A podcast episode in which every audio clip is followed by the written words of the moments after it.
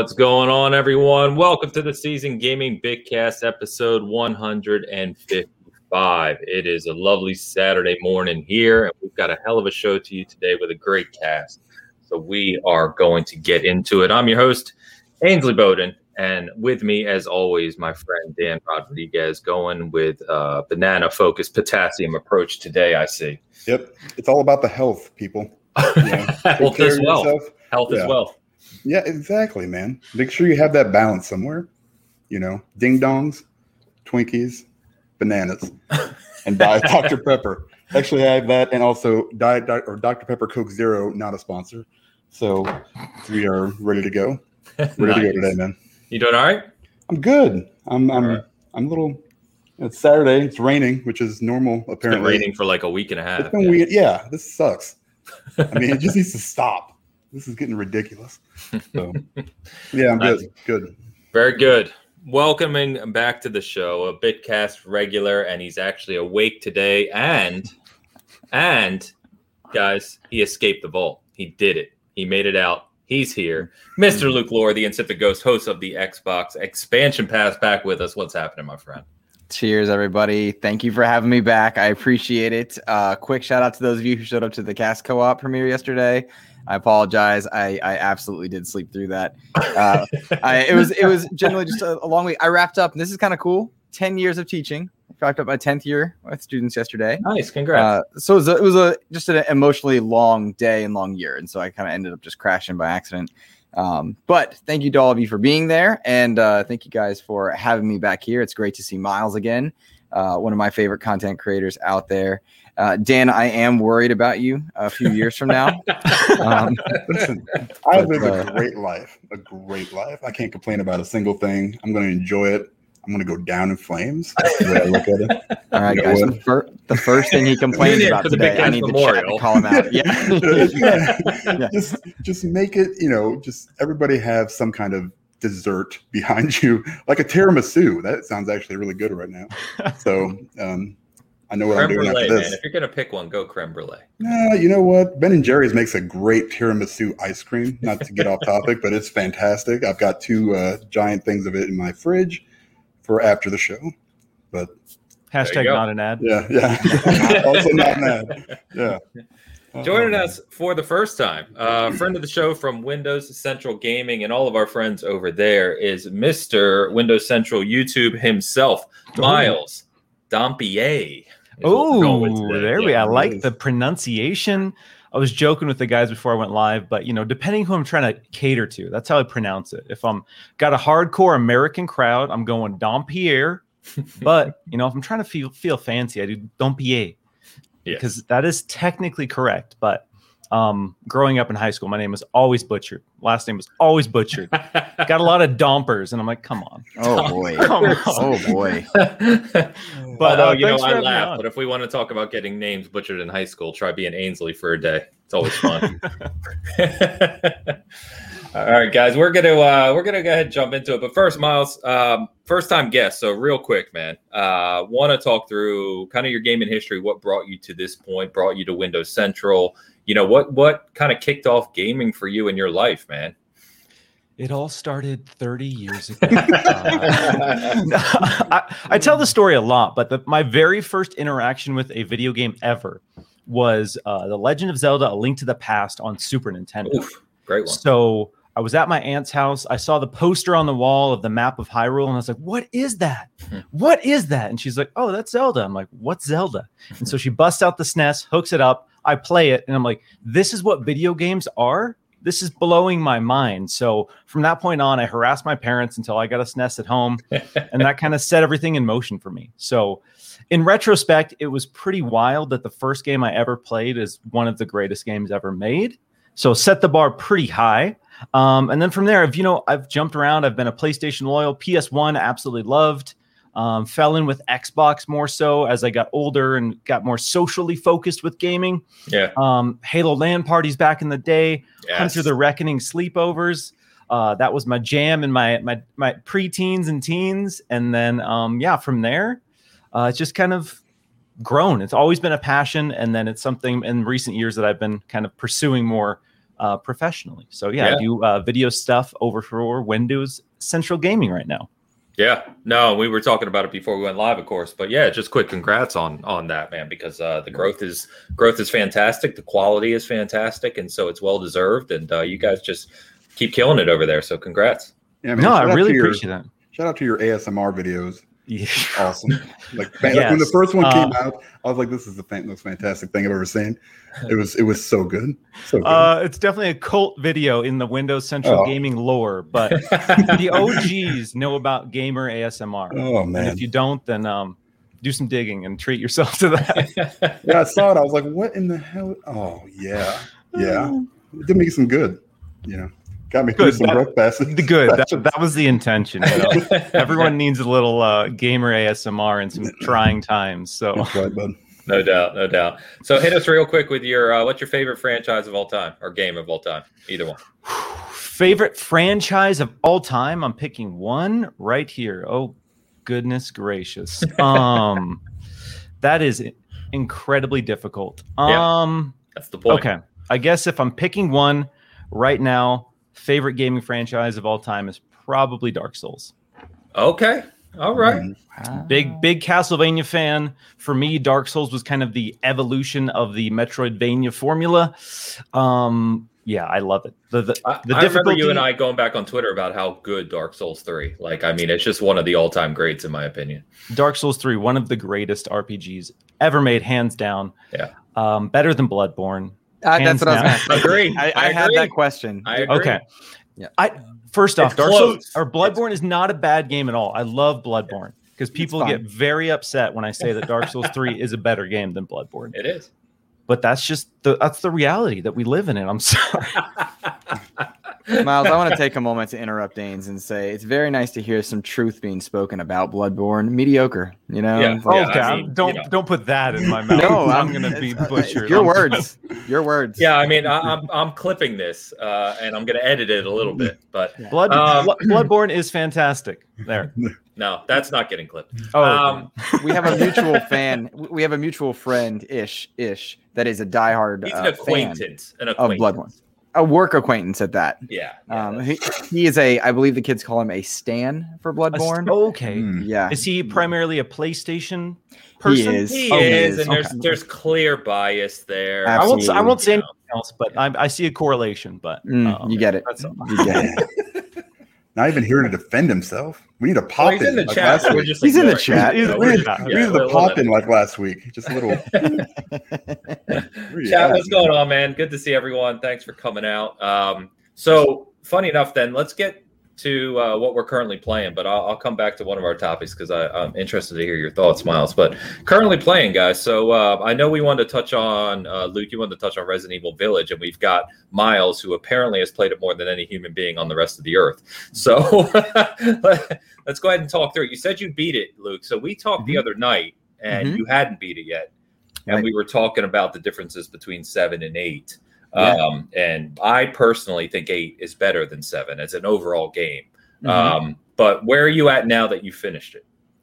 I absolutely love Resident Evil 8. Without a doubt, I love it. I think 7 is better at what 7 tries to do, and 8 is better at what 8 tries to do. Yeah, that's and the comparison that we Cop-out.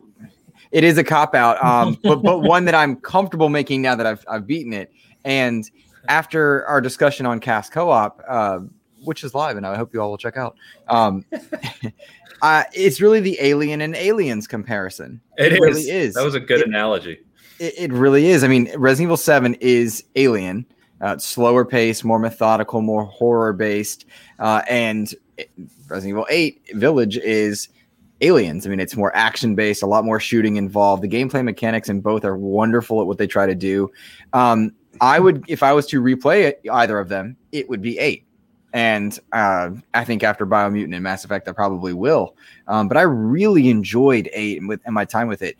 I was not scared once, which is interesting. I really was hoping for a bit of. Oh, Uh, just- look at me. I don't get scared by Oh, I'm a tough guy. Oh, I'm so tough. I've been working out. I'm Resident.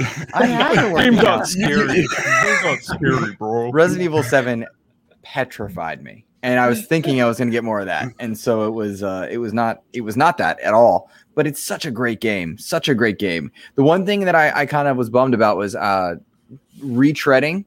I wanted to go back to a few areas that I couldn't get back to unless I made a mistake. And Miles, I think it's one of my questions for you. In booting up my my post finishing game one save, like typical Resident Evil, you can get all access to all your weapons and whatnot. Um, but is there no way to load an old save and then retraverse the whole game, or do I need to just play back through to do certain things? Yeah, so I've played through the game seven times. I'm on my eighth playthrough right now. And when you're going through a playthrough, there are certain areas of the game that once you finish them, like the castle, Mhm. that's locked off. That's You yes, can't that was go back. Yeah. that was Yeah. exactly my problem. Is I wanted to go back and do a treasure map uh, to get one of the thing challenges done, and I was like, oh, okay, can't can't go back and do that.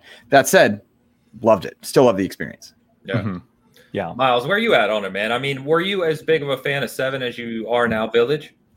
Yeah. So for me, RE7 um, was exactly what Resident Evil needed as a franchise at that time. Me, I agree. Um, I love Resident Evil. I even liked six, despite the fact that it was just the dumbest thing they've ever done. I, it's still a fun game fundamentally. RE7 came out and that floored me in terms of like, this is Resident Evil going back to basics, focusing on horror, focusing on small puzzles, focusing focusing on resource management. And it was incredible. I love, like, for me, the first 80% of Resident Evil 7 is a perfect game. Like, I have no complaints with the first 80% yeah. towards the back end in typical RE fashion, things start to get ridiculous, things start to fall apart. Um, but mostly that game is incredible. So for me, Resident Evil Village is a more fun game, Yeah. and Resident Evil 7 is a better horror game. That's In probably fair. Yeah. I'm curious if you have the same comparison point for Resident Evil 8's ending, which we will not spoil to be very clear.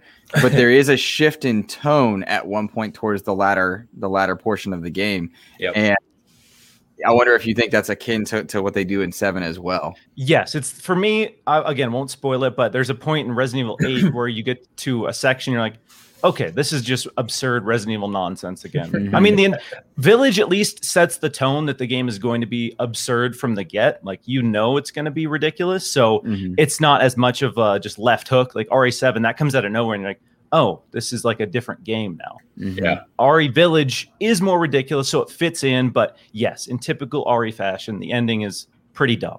It's a Yeah. pretty dumb ending, and it sets up some things that I'm go- um, very unsure about for RE9. But Yeah. um, overall, incredible. Best replayability of any Resident Evil game.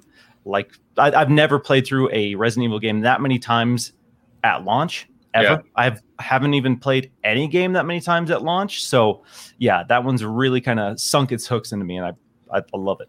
So you what's, wrote an what's the article about that. Yeah, yeah, that's what I was going to ask. Yes. Yeah, yeah. What's the incentive I'm playing? I mean, for somebody that hasn't played and not going to play, what's the incentive I'm playing that game over and over? Is it like a new game plus, or is there more stuff to unlock? and It's like? Resident Evil's Village's uh, Resident Evil's version of the new game plus. So Miles can certainly explain it the best. I'm sure. Yeah, so everything you do carries over. All of your weapons, all of your upgrades, all of your items, all of your money carries over every single playthrough.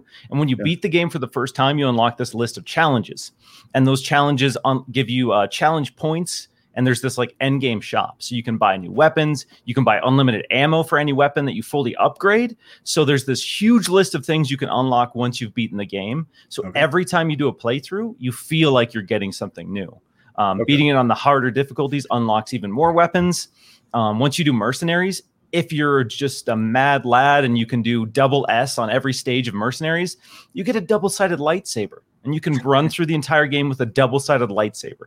Oh? Luke, Luke lit up. Luke, I haven't up. I haven't done that mm-hmm. because oh the second half of those mercenary stages are pretty tough, pretty brutal. But yeah, there's just so much to do. And once you get unlimited magnum ammo and you're just you can beat the game and like, so I beat the game in an hour and 45 minutes. Like you can just fly through that game and it's which which speaks to the quality of its design, right? Like the fact that you have this game that is more hub based and you can kind of spend 12 like my original playthrough was 12 and a half hours because I, I explore and take my time, Mhm, right? Yeah. But the fact that you can then turn around and beat the same game in an hour and a half is crazy to me. It just speaks to like the design of how well that's implemented.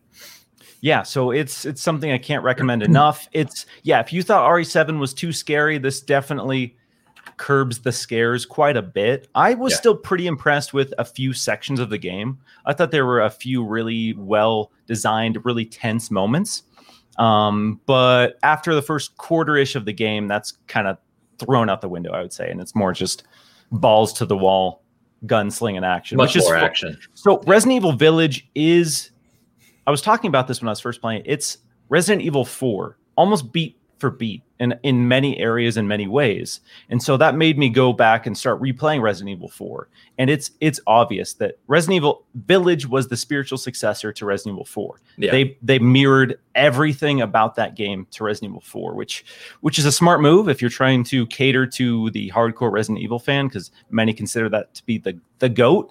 Yeah. Um, so it makes me really curious what they're even going to do with the RE4 remake now after playing Village. But I, w- I would argue that they did a good job of learning from the pacing of RE4, where it dragged. I think it, RE4 drags a bit in the castle oh yeah, um, yeah. section. I feel like they paced Village very well, Mhm. very well. Even with its weird outlier section, kind of towards the end, pacing was I thought wonderful uh, in, in Village, and it, it's an incentive for me to replay it all that much more, knowing I can control some of that pacing now uh, with the new kind of upgraded abilities in, in a new game plus. yeah. There's pretty much no section of the game that feels like when you replay it, you're like, uh, because Right. that's with four. There are definitely parts where you know it's going to be a, a slog. As soon as you get Ashley, you're like, okay, here we go, Mhm. here we go. Yeah, no doubt. Let me get the super chat real quick from Mo, my brother, my sons. I hope you have a wonderful show, boys. Cheers to everyone watching. I hope you all enjoy your weekends. Dan, still waiting on you. Free the nips. I'm working on it, man. I'm working on a, a giant reveal, so you know it may be its own video. I don't know yet. Yeah, that that's Yeah. got to be its own video. Yeah. I mean, charities are going to line up. There's, you know, there's a lot that's going going to to go be into that. insane. The amount of like, the chat's going to be like you know you won't be able to catch up with it. That's how fast. and then it's it's gonna end. It's gonna be fantastic. Thank you, Mo. Appreciate it, brother. Uh, here you go. It's a question for you guys from Brett. What's going on, Brett? Which way will RE9 lean in panel's opinion, action or horror? So will it be more like seven or more like eight? What do you guys think? Miles, you go first. Okay, I was going to say, I- uh, I'm just gonna I say don't- action. I don't want to spoil anything for anyone, but I'm a little concerned with RE9's direction based on the end of that game. I'm I'm feeling a I'm feeling some RE6 vibes coming in hot Uh-oh. in terms of like the storytelling and how over the top it could potentially be. I don't know. We don't know. They've done an amazing job. Capcom has been killing it back to back to back, which I've been really impressed by. But what is set up at the end of RE8 makes me um, very worried when it comes to storytelling. I'll just say that. I, I would echo that same concern from a gameplay perspective. And to to Miles's point, the Capcom's record with Resident Evil from the two remake, from seven to remake, three remake, and now Village is fantastic. The story setup really makes me question just how they'll go about implementing a worthwhile game experience. But but it is interesting. I will say that. Um, of the two options, more like seven or more like eight, I would think it'd be more like eight Me too. Yeah, um, me too. that based on some of those story beats. Uh, and I would imagine eight will sell better long term. But seven did was no slouch in, in that respect either. My hope is that with this duality that they're doing with remakes and with with seven and eight, is that they also find a mechanism to give us another seven like experience while continuing the story because there's a lot of ways to explore the world that they've set up. And in fact, I would say the Lycans are very underused in eight or underexplained, and you could you could do more horror wise with them uh, from a different character's perspective. But I was very pleased overall, and I do think we're going to see a more action based sequel. Yeah. Yeah.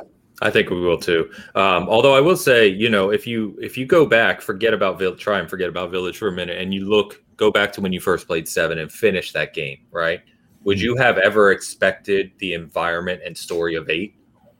No. I wasn't. I mean, they completely just took that a direction I wasn't expecting at all. So who knows what they're going to do with nine? I mean, we we know what that ending was like and what they're setting up, but who knows where the hell they take it? I mean, they Mhm. they obviously with Resident Evil's history have no problem just going out of left field and saying, "Here's what happened, deal with it." Um, so I think we'll probably get something like that. Yeah. Uh, by the way, Joe Joe is still going on here. I, I- don't know what's going on. He said, uh, you know, are we just going to act like the bloodborne slander didn't happen? Um, I mean, it's not slander. It's just you know, Yeah. it's Spitting fundamental facts. principles of mm-hmm. game design. I don't know. That's I don't I didn't make the rules. yeah, and Brig- Brigadier Brigadiers took care of them. You know, it's not slander. It's just facts. It is what it is. And I do you think that this is the year where you see the Bloodborne sequel get announced from Oof, I Sony? hope so. Um, I really do think this is the year where, where they they show something for it. But I will be very upset on that day, only because I like reminding him that if it was so great, they would have made a sequel by now. Um, Dang, so I, I will hit lose them that with- joking point. you, you hit him where it hurts. Hit him where it hurts. I got All right, three guys, what else you been playing? So- I'm saying. Last night, no joke. So this Knockout City game came out literally out of nowhere. Launches on Game Pass. You see the the trailer for it. You think, oh god, here's another one of those Destruction All Stars, or you know, uh, and not- Rocket Arena. Rocket Arena. You know, one of those games where it's like you're going to play it for five minutes, you're going to uninstall it, and never think about it again. We played for over three hours straight last night. Most of it in a private match, three on three, and I swear it's some of the most fun I've had in a very long time gaming. We were laughing the entire time. Um, so I'm telling you, if you haven't tried this game and you it, you can jump in, it takes couple minutes to learn, and you can play a full match in like five minutes, ten minutes. Uh, it's a lot of fun. Any of you try it yet? Oh yeah, yeah. That game is a blast. I went in like you, low expectations. I was Yeah. like, all right, it's a dodgeball arena, like dodgeball Overwatch. Like what? What is Yeah. this? And then I did the tutorial. I'm like, this is Splatoon. This is Splatoon. It, it feels like that almost. and yeah. this is a blast. We yeah, we played no joke for like three or four hours last night, and we were just we made our crew. You can customize your crew, Yep. customize your car, have a ridiculous banner, um, and we were just doing the rocking while also getting rocked. People are way better at that game than I was expecting already. I'm like, wow, this there's There- there's some definitely going to be a skill gap, right? That skill gap's going to grow and grow as people get a handle on it. hmm So I love it. Yeah, again, I if you haven't played it and you have Game Pass, do it. It's a blast. Yeah, yeah, it's surprisingly fun. Luke, uh, Dan, I don't think it's your type of game. You even going to give it a look? No, I mean, I'm glad everybody's having fun with it. I'm just not. Yeah, I've just never been like a multiplayer guy. So Yeah. yeah, yeah. It looks good though. Yeah, it's it's it's simple and the mechanics actually work very well, which you nice. need in a jump in competitive game. But yeah, once people start getting a handle on it, um, it's kind of funny. Freaking Mo in the chat over here, he's throwing like curveballs. He's throwing up up in the air and curving down. Like I should have done the whole training, man. Should have done the whole training. He was pulling shit out I didn't know how to do. yeah, Luke, I take it by your silence. You No, I was- it. I, I, have not touched it yet. It's it is downloaded. I am excited for it. I did try Rocket Arena uh, t- to the reference earlier, Yeah. and I, I had a decent amount of fun with it. I mean, it was fun for a short amount of time, right? It doesn't doesn't age well, Yeah. um, and it gave me those vibes. But hearing you guys say that is encouraging, and I'm thinking that Joe, myself, and Kevin will boot it up and and, and have a go with it uh, for sure. It. It's funny though; these three player games are limiting versus some of the four player games because we've had a few of them come out lately. Second Extinction, uh, most recently, I think was the the other one, and I'm running into issues where with certain groups I cannot play. Uh, I cannot play the games that we want to unless it's a four play, player one with certain groups, and I'm having to be very choosy. But the the way you said private matches and that they're working well, and I hear crossplay is immaculate uh, Yep. in its launch state, which is great to hear. Um, I'm anxious to try this one, and and I would imagine we chat about it on next cast co-op because launching a crossplay game well Yeah. is an important thing to do. Yeah, no doubt. Yeah, we played uh, three on three private, uh, like like I said, for hours last night, and you don't get any progression in private, but we didn't even care, man. It was just it was so much fun. So Nice. yeah, definitely check it out. You, I mean, you can't go wrong, right? Game Pass as usual. Just give it a try. You like it? If not, no big deal, right? Sweet. Um, want to talk? I I can't, but I, you know, quick shout out on Biomutant, playing the crap out of it. Um, I'm already playing New Game Plus. Um, it, it's, you know, can't really say anything, but just stay tuned. The embargo is up Monday morning at 10 a.m. Central, whatever that is for you. Um, really, really excited to talk about it. Have a review. That's Central Time, Luke. Central Time, by the way. Um, no one knows what it is.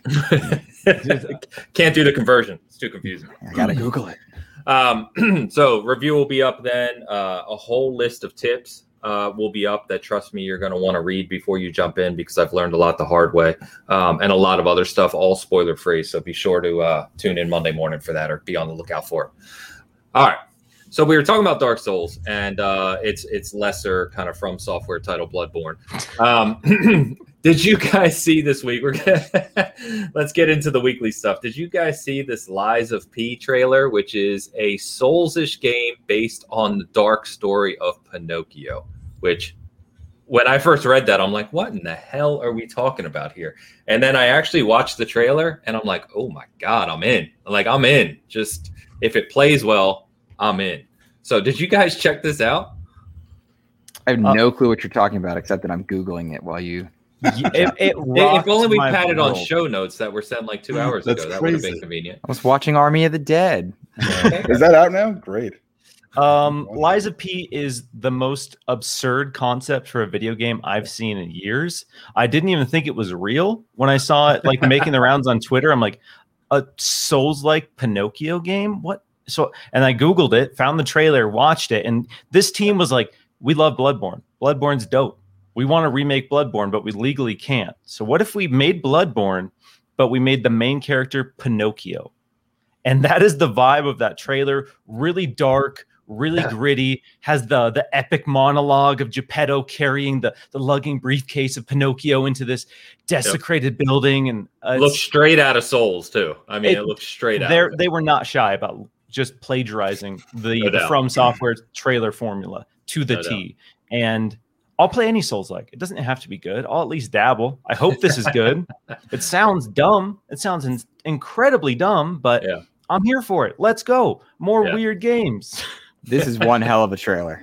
Dude, and wait till the music. The music kicks in at the end, and it sounds just like a uh, Souls or Bloodborne uh, boss battle. I was like, oh my god, dude, they're, they're nailing it. So it's really, as you know, right? It's really going to be about the feel of the game. If they can nail the mechanics, um, kind of the level design, then you know, then they're gonna. I think they're really gonna have something because, as we know, when a Souls like is done well, um, you know, there's a big audience out there for those games, uh, far bigger than I think people realize, right? So, um, yeah, I'm pumped for it. I, I watched it. I was like, oh my god, I'm hyped up over a Pinocchio game. What the hell's happening?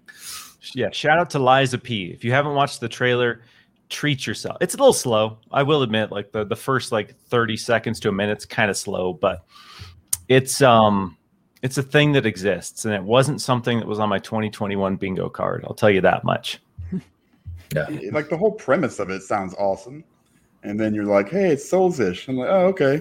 Awesome. Another game I won't play. it, it looks so so good that I want to play that it's not gonna happen. But you know what? I mean, I'm I'm all about, you know, if you take these, you know, kind of Disney-ish characters and kind of turn them on their heads, put them in like a little dark, you know, background setting. I mean, it, it sounds like it, it could be really, really awesome or terrible. So it, it, it's I don't think it's going to sit anywhere in the middle. But I'm you know also excited for people to try it out. I feel like I'm going to say that a lot coming up between this and Resident Evil. I don't even know what else we're talking about. so Uh yeah, it's I'm on board either way. If it's amazing, yes. If it's terrible, yes. I'm going I like terrible horror movies. I love a good terrible game. Like I'll I'll, I'll support it. So Yeah. either way, I'm on board. Yeah. I'm on board just for the concept alone. I saw so many people cringing when that was making the rounds. Like a Souls like Pinocchio. Why? What have we done to deserve this? And I was like, we don't deserve this. I we mean- don't deserve a Souls like Pinocchio. Jeez. Yeah, it's like, well, I mean, if you read the developer comments, I guess it's the creative director spoke. You know, he just gave kind of a quote on it. He basically said, "We've always seen the tale of Pinocchio as much darker as it was." I, he said something like originally intended, like like Pinocchio and the whole lie telling is more of a metaphor for humanity and you know lying to get through their lives. And he he kind of touched on all this. And He's like, "We've always wanted to just portray it as a dark sto- a dark story." So sounds crazy. Um, but to your point, Miles, I don't. It doesn't even have to be a great game as long as it's okay to play. Like it's not broken, right? Um, Mhm. I'm in. Yeah. Uh, I'll Oh, yeah. definitely give it a shot. Let's go. Yeah. So cool. All right.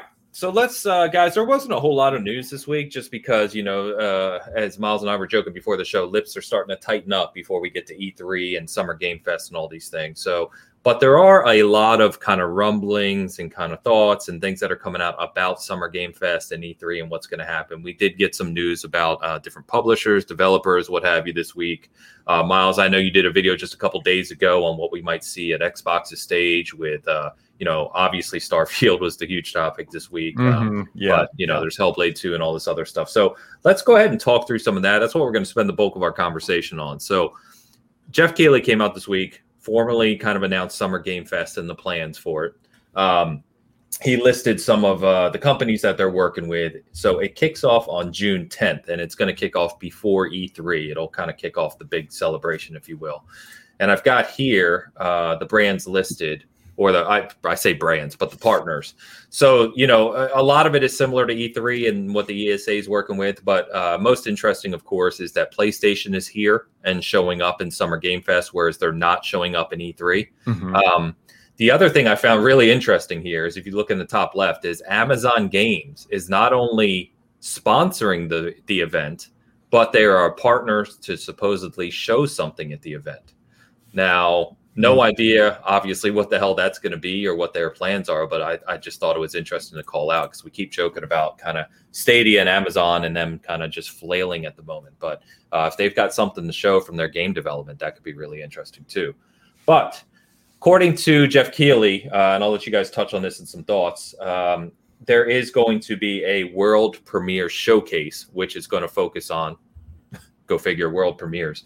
Uh, that's going to have more than a dozen from some of these partners. So you're looking at some big games, could be some PlayStation stuff there, as I said. Um, and that, like I said, is uh, June 10th, leading into June 11th, before Ubisoft kicks off kind of formal E3 on June 12th. So it looks like we're going to have like five straight days of game show stuff starting on June 10th. So, what do you guys kind of just again? We don't have any hardcore facts here or anything we know. What what what would you like to see? What are you expecting?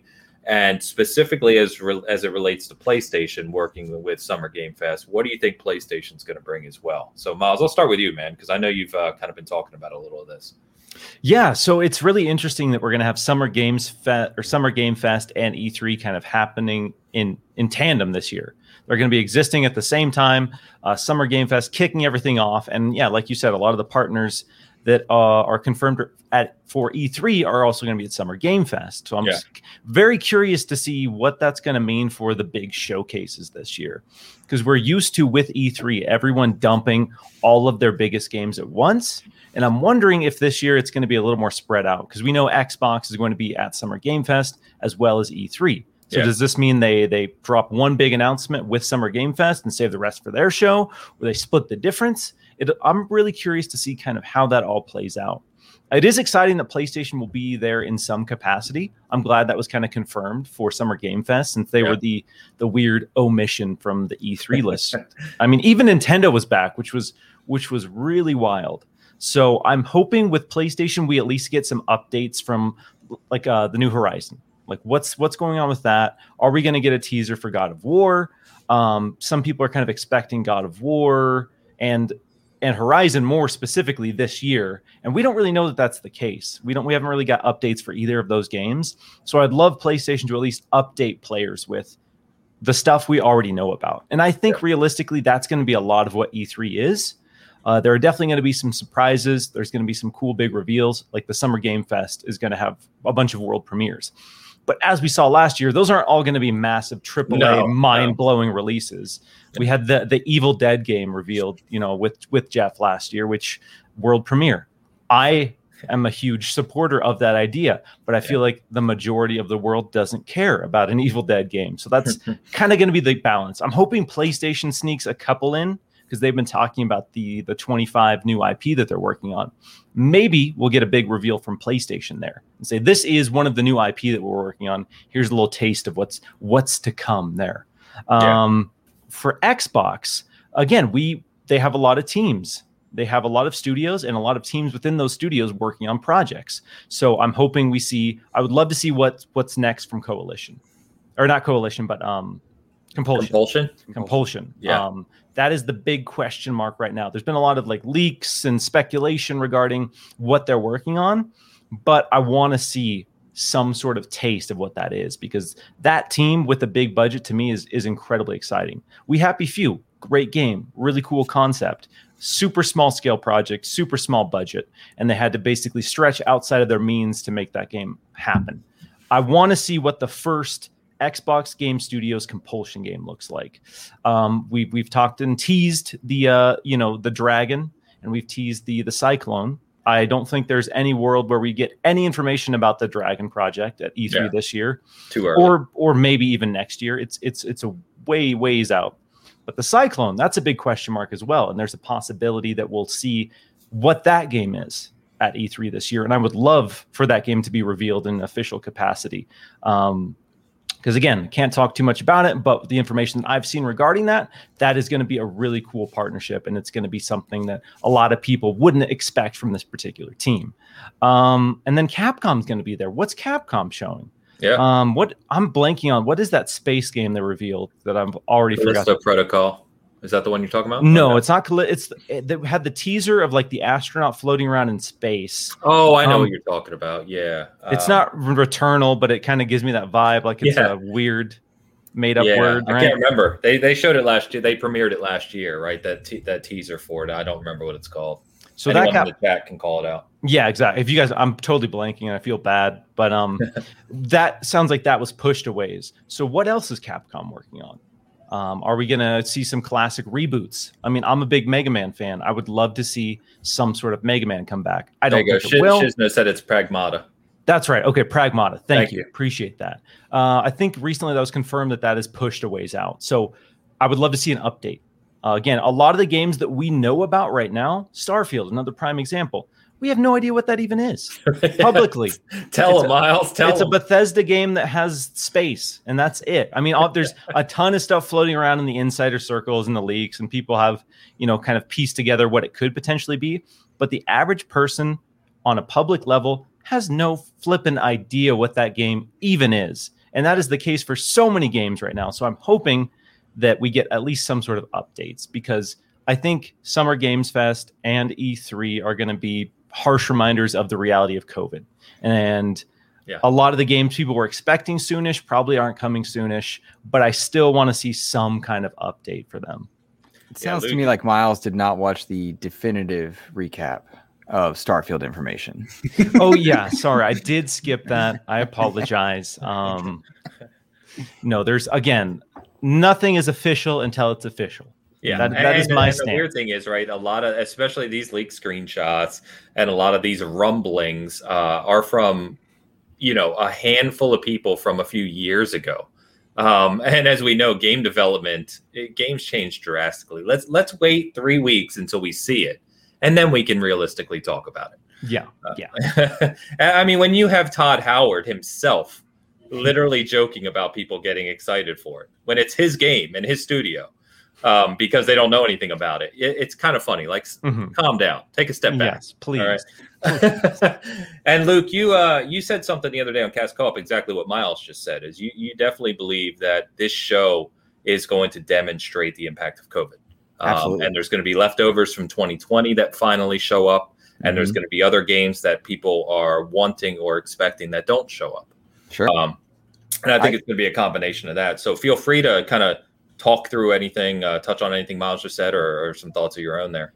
well, So you can start with Summer Game Fest. That's the first one, and then we can we can break it up if you want into the different shows. It's up to you. Sure. I mean, off the top of my head, Miles covered a lot of the the relevant points that that kind of were, were postulating through my mind, and I was jotting notes down there uh, as he kind of went and, and ticking off some things. By the way, this is true. That's the one thing we do know about the game. Garfield Okay. will stop global warming. You're Yeah, damn true. right, it will. That's right. God, Howard, thank you. Best tabletop RPG. God. Howard. That's great.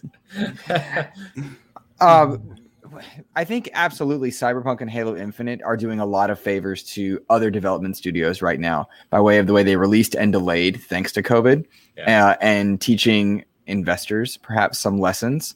Uh, and I think that if there are ways for, for studios to delay and financially su- succeed, uh, they probably are choo- choosing to do that. And so we are going to see a lot of those games that uh, would have come out in 2020 be bumped into this year, and moreover, more and more impactfully, we will see a lot of that 2021 catalog uh, stretch out, maybe not have a release date, uh, as it were.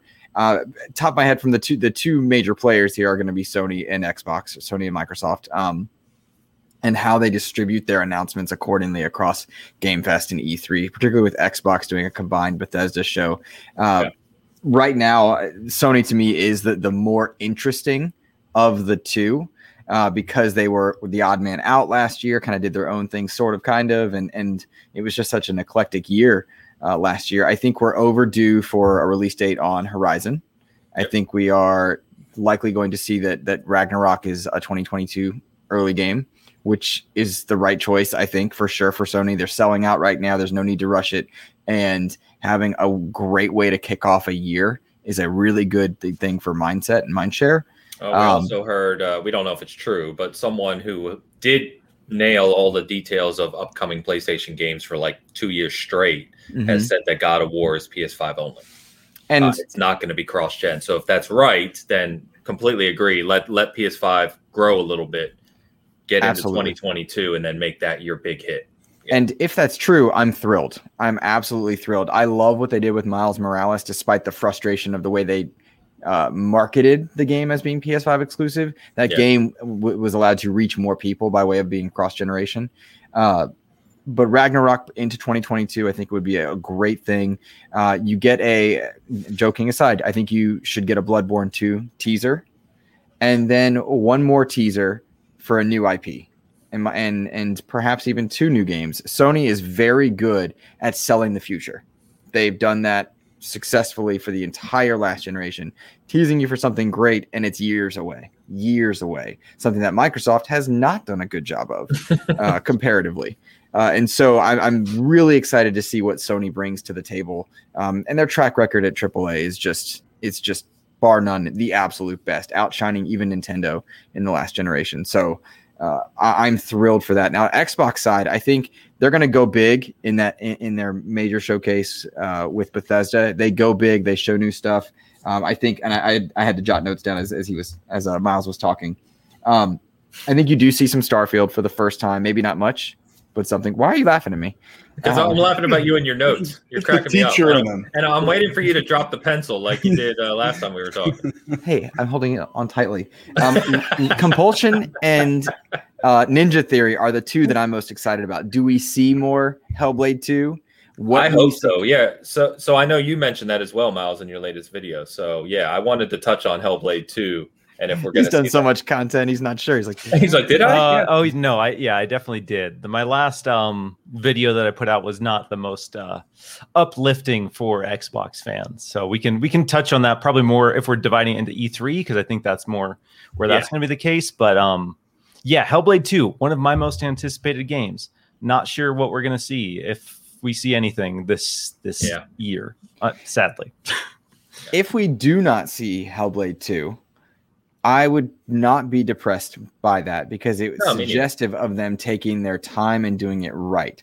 And I want to be very, very clear that that's something that as gamers we need to applaud. And with the state that some games release in, rushed or otherwise, I'm okay with not seeing a certain game. Uh, and it sounds like, feels like if they're willing to delay their biggest gun in Halo, then they're willing to let these studios take the time. That's one of the things that makes Microsoft such an inviting place to work. Based on what I see, you know, in, in, our ether. I am not an insider, but from the outside looking in, uh, it seems that way. I'm really thrilled by uh, kind of what we don't know. I think we would see two to three unknown IP from a from a AAA standard, maybe two AAA, and then a couple smaller titles that they do with their sub studios. Um, and then I think we we see some stuff on games like uh, the Gunk or Crossfire X uh, flight simulator for consoles, things like that. That's how they spread across two different shows. At least that's mm-hmm. my mindset. Um, go big on the first impact point uh, with E3, and then and then kind of let those other things trickle out uh, and celebrate, so you're not lost in a news cycle. Mm. You're muted, Ains but very handsome, very handsome. I was typing over here. God damn it. Sorry. Uh, Dan, man. So a lot of thoughts thrown around. Yeah. Um, yeah. So give, give us your thoughts, you know, obviously what you want to see, some of the stuff we've talked about. Um, but yeah, hit us up. I, I will just say, you know, I will echo Luke and Miles. It, the, everything that you guys have said, I'm 100% behind. I'd like to see. Here's my biggest thing. After what I think was kind of a lackluster showing of this whole thing, and and rightfully, you know, I totally understand with COVID and everything that happened last year. I want this is going to sound stupid, but I want the format of these shows to be well done. We've the, the problem I have with these, you know, I, I love watching E3. I love watching, you know, like Keanu walk on the stage. I loved watching, you know, like all that stuff was, you know, it's it's something that you're not going to get. So you you've got to try to make it, you know. I- just wanted to, you know, to be wowed, and it doesn't have to necessarily be a gigantic game. It's all in the way you kind of present Sure. everything. I mean, you're you're hyped about Tunic, which is a one person Right. dev team. I'm super excited about that game. So Yeah. it's it's it's it's all about you know how you present everything. I think I think they've had a lot of time to you know kind of figure out what works and you know and what doesn't. So I don't want it just to come out and just you know be like a slightly extended state of play or a direct or something. You know, do something that's going to Yeah. keep people engaged. And So you know, it- oh, go ahead. Sorry, No, Dan, and I No, know I you're- you're fine. No, go ahead. But just the point you're exactly making, I forgot to mention that Geoff Keighley on the Summer Game Fest site com- uh, confirmed it's going to be a full studio show this year, not a just virtual event. Right. Okay. Mhm. Yeah. But everything. I mean, as far as whatever E3 is doing and all that stuff, that that's what I'm excited about coming up. It's it's not. It's less about the games. We have a really good idea of what's coming out. There's going to be some surprises, I think. Yeah. Um, and that's great. It, but you know, give it to me. You know, don't serve it to me on a paper plate. I guess is what I'm saying. I mean, it's, it, it sounds weird, but I mean, I, I I want you know, I just want to sit there, relax in the recliner, and just You like, want the spectacle oh, of it. The yeah, that's what I want. And you don't get that with the live shows, you know, like you did back then, you know, Yeah. back then, two years ago.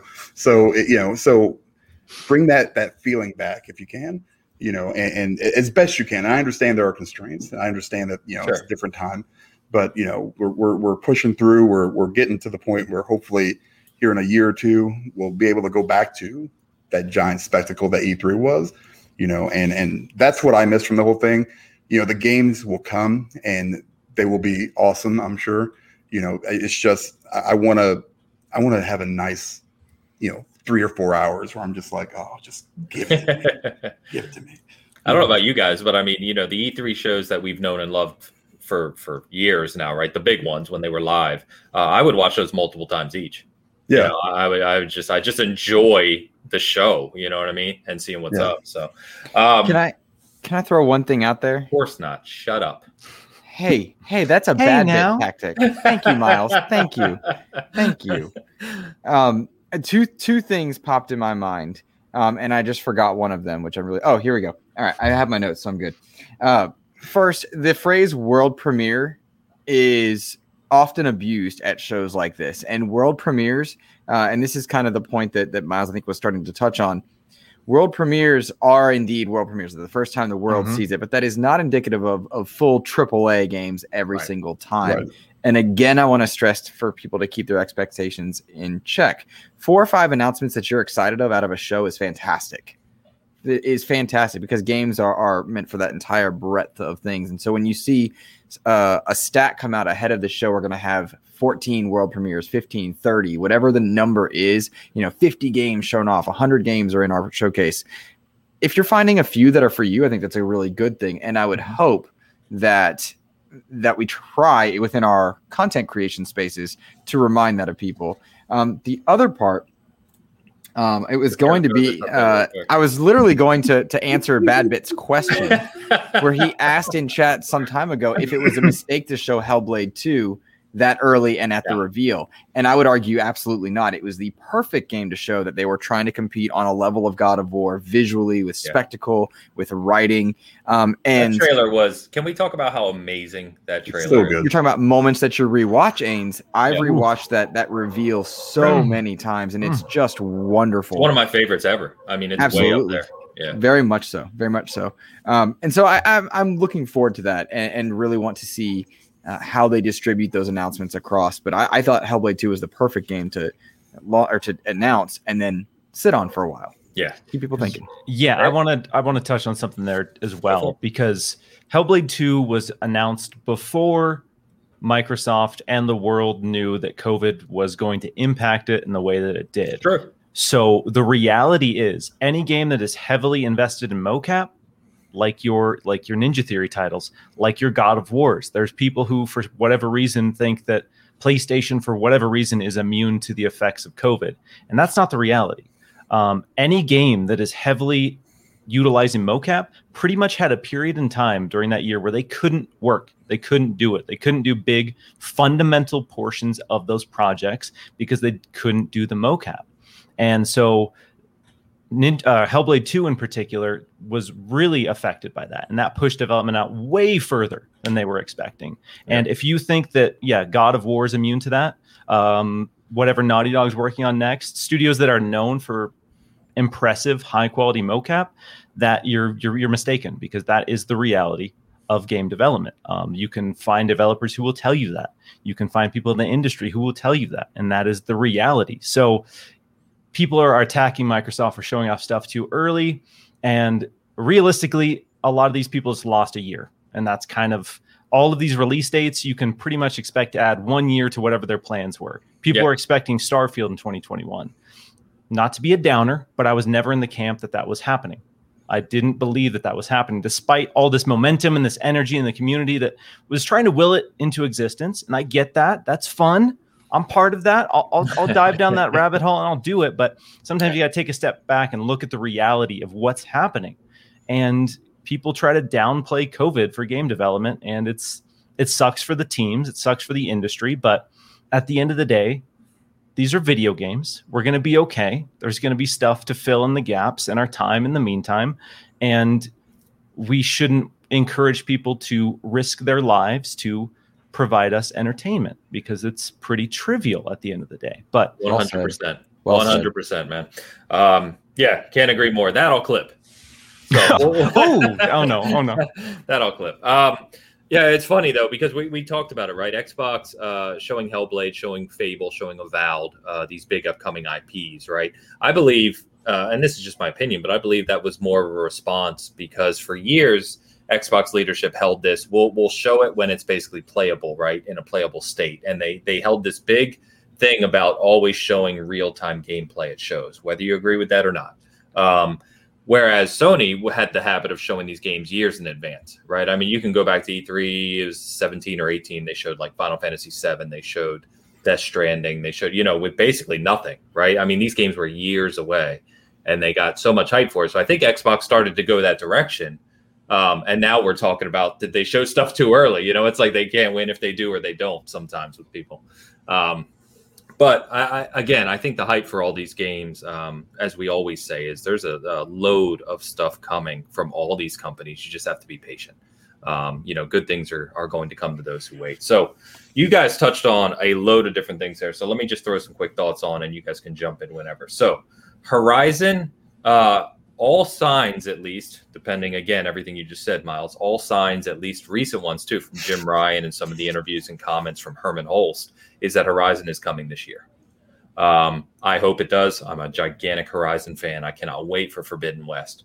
Um, but we also believe, based on everything else that's been said, that's a cross generational title too, and will launch on PlayStation 4 as well. So we'll see whatever that looks like.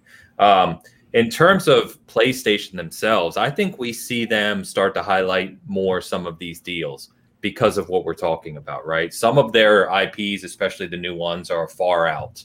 Um, so they have exclusivity on Final Fantasy 16. Square Enix is going to be at Summer Game Fest and E3. I guarantee Final Fantasy 16 is going to be highlighted somewhere with a very big only on PlayStation 5 banner, you know, across the end of it because that's just a huge IP for the world. Um, Call of Duty, you know, we can make fun of it, we can joke about anything you want to do about Call of Duty, but the fact is the fact. It's it's one of the biggest games in the world, continues to be. PlayStation still has the rights to the marketing there. They've renewed and re-upped on that. They will highlight some point this summer that PlayStation coming this fall, or excuse me, Call of Duty coming this fall is going to have something PlayStation related, right? And they're going to market that. Um,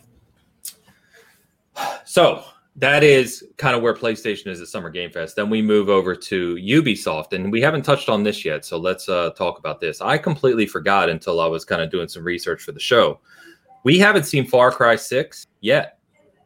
We haven't seen gameplay. We saw the Mhm. trailer, right? Mhm. And the trailer looks fantastic and got people excited. But that was, to your point, that was a 2021 game originally.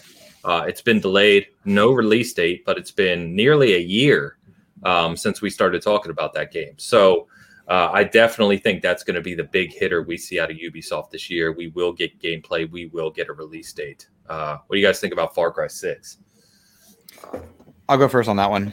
I don't care all that much. Far Cry 5 really disappointed me Okay, um, because I, I love the gameplay of the Far Cry games. I really do. I think it's really cool. Far Cry 3 was just awesome. Far Cry 4 was more Far Cry 3. I really liked Primal.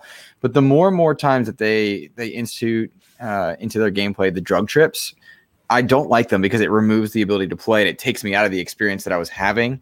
Um, I and hated that was that in five. Yeah, five. I, Five. that's the aspect I hated most. Same. I would be starting to get into a groove and then it would just yank me away from that. Yeah. Really not a fun mechanic. And so it's really soured me on the franchise actually, because they they've been doing that more and more progressively through three, four, and five. Um, and it, it was a mechanic in primal for it as well. So Yeah. I'm less I'm less thrilled by it. I also think Ubisoft kind of shot themselves in the foot by accident by releasing so many big games close to each other. Valhalla, Watch Dogs. Um, I think there was one more um, that they did. Maybe there wasn't, but, they, but it was yeah, so it's close Valhalla, together. Watch Dogs, and uh, uh, Immortals. Immortals, thank you. Yeah. And I loved two of the three and then couldn't be bothered. I didn't play Valhalla, but I liked Immortals and I liked Watch Dogs a lot. There were some launch issues there, COVID related or otherwise, with next gen and patching and whatnot.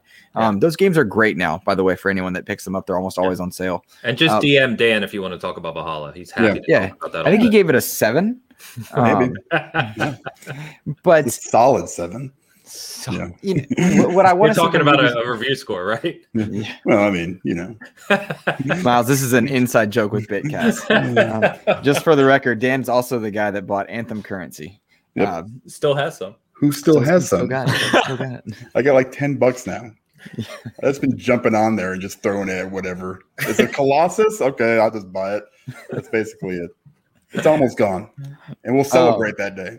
Yeah. We will. We will. You're fun. You're helping fund the new Mass Effect. That's what Let's I'm look at it to that way. Yep. And cheers to Anthem. I lo- oh yeah. All right, but but back to my point. Uh, Ubisoft did a really disser- big disservice to their fans by not spacing those things more appropriately, and I think some things got lost in the mix there. My hope is that Far Cry Six heads up the show, heads it up well. Um, you know, every every show we always say Sam Fisher somewhat somewhere, um, but now he'll be in a mobile game. It's not gonna. Ha- he'll probably be in Far Cry Primal Two. Um, you know, it's just ridiculous. I, I'm not thrilled by Ubisoft's show. That said, Ubisoft's taken good care of me over the past year and a half. I really did like Legions. I really did like Immortals. So I'm not excited to see their games because it's usually just more Ubisoft. but I like Ubisoft. I just don't need to see it like day one world premiere. Cool. I know. I'll, I know. I'll play and enjoy most Fair of it. Fair enough. Fair enough. Let me get these uh, super chats real quick. I don't know who these people are, but Xbox expansion pass. Joe, I left my jacket at your mom's house. My bad. That seems important. yeah, definitely. Follow, followed by where am I at here? Um, oh, man. this is the finished super chat. Welcome to the show. Miles Luke sucks. Let me defend Bloodborne. You cowards. Love the show. I'll send you a link. Check your DMs. You can jump in and defend Bloodborne. All right. Christ. Just a Um, waste of everyone's time. so uh, if you guys want to add anything to Ubisoft, please go ahead. Otherwise, we'll jump to a little more deeper discussion on Xbox, Bethesda, and E3. I mean, Um, yeah. Go ahead, Miles. I was going to say, yeah, for me, Ubisoft needs to prove that they are moving away from the Ubisoft formula, which I'm personally just wildly burnt out of. Like Watch Dogs Legion, I played. Um, Assassin's Creed Valhalla, I played. They're cool. They're big games. They're just about cramming as much stuff as they possibly can into one game so they can justify this. This is 50 plus hours or this is 100 hours. And for me, I would happily pay $60 for a, perfect 10 hour game than I would pay $60 for a 100 hour game where 60 hours I am just slogging through it because I have to. And that's kind of been Ubisoft's MO for a long time with a lot of their big open world games.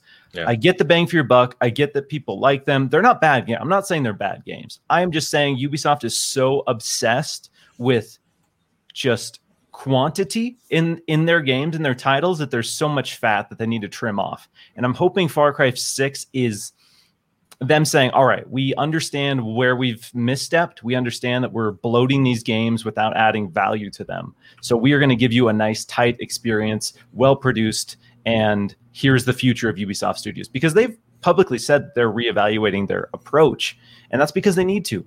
Um, I, I know people love Assassin's Creed. Again, I'm not saying these franchises are bad. I'm not saying these games are bad. I'm just saying Ubisoft um, and their marketing and their push from developers is more focused on quantity over quality for these games. I don't need a 100 hour game. Nobody needs 100 hours. Sure, it's a cool option for people, but that should not be the standard of every single game you have just because you did it once with Assassin's Creed and it worked. Yeah, no, I agree with you completely. I, I I hope they've learned that lesson. I doubt they have. I know it's a big sticking point for Dan, um, and part of the reason, you know, Valhalla, you reviewed it the way you did. Feel free to correct me, but I. I know you. We've talked about that a lot, um, about that extra kind of content in the game that it's not really content; it's just bloat, right? Yeah. Um, so, and, and Far Cry Six, you know, I really hope they choose to make it more narrative driven. Still have a fun kind of playground like Far Cry is known for, but focus it down to your point, um, Miles. Uh, trim it down a bit because you also have Giancarlo Esposito, who is an amazing actor. If mm-hmm. they're not taking advantage of him and really letting him set the tone for that game or his character, uh, that's going to be a miss, in my opinion. And that's that's really the key for that game is you know don't waste that talent that he brings to the table. You know, it's a, it's a awesome opportunity. Even though it seems like he does pretty much everything anymore, he's still he's amazing. everywhere, man. Yeah, yeah. He, he's still amazing in everything he does. So yeah.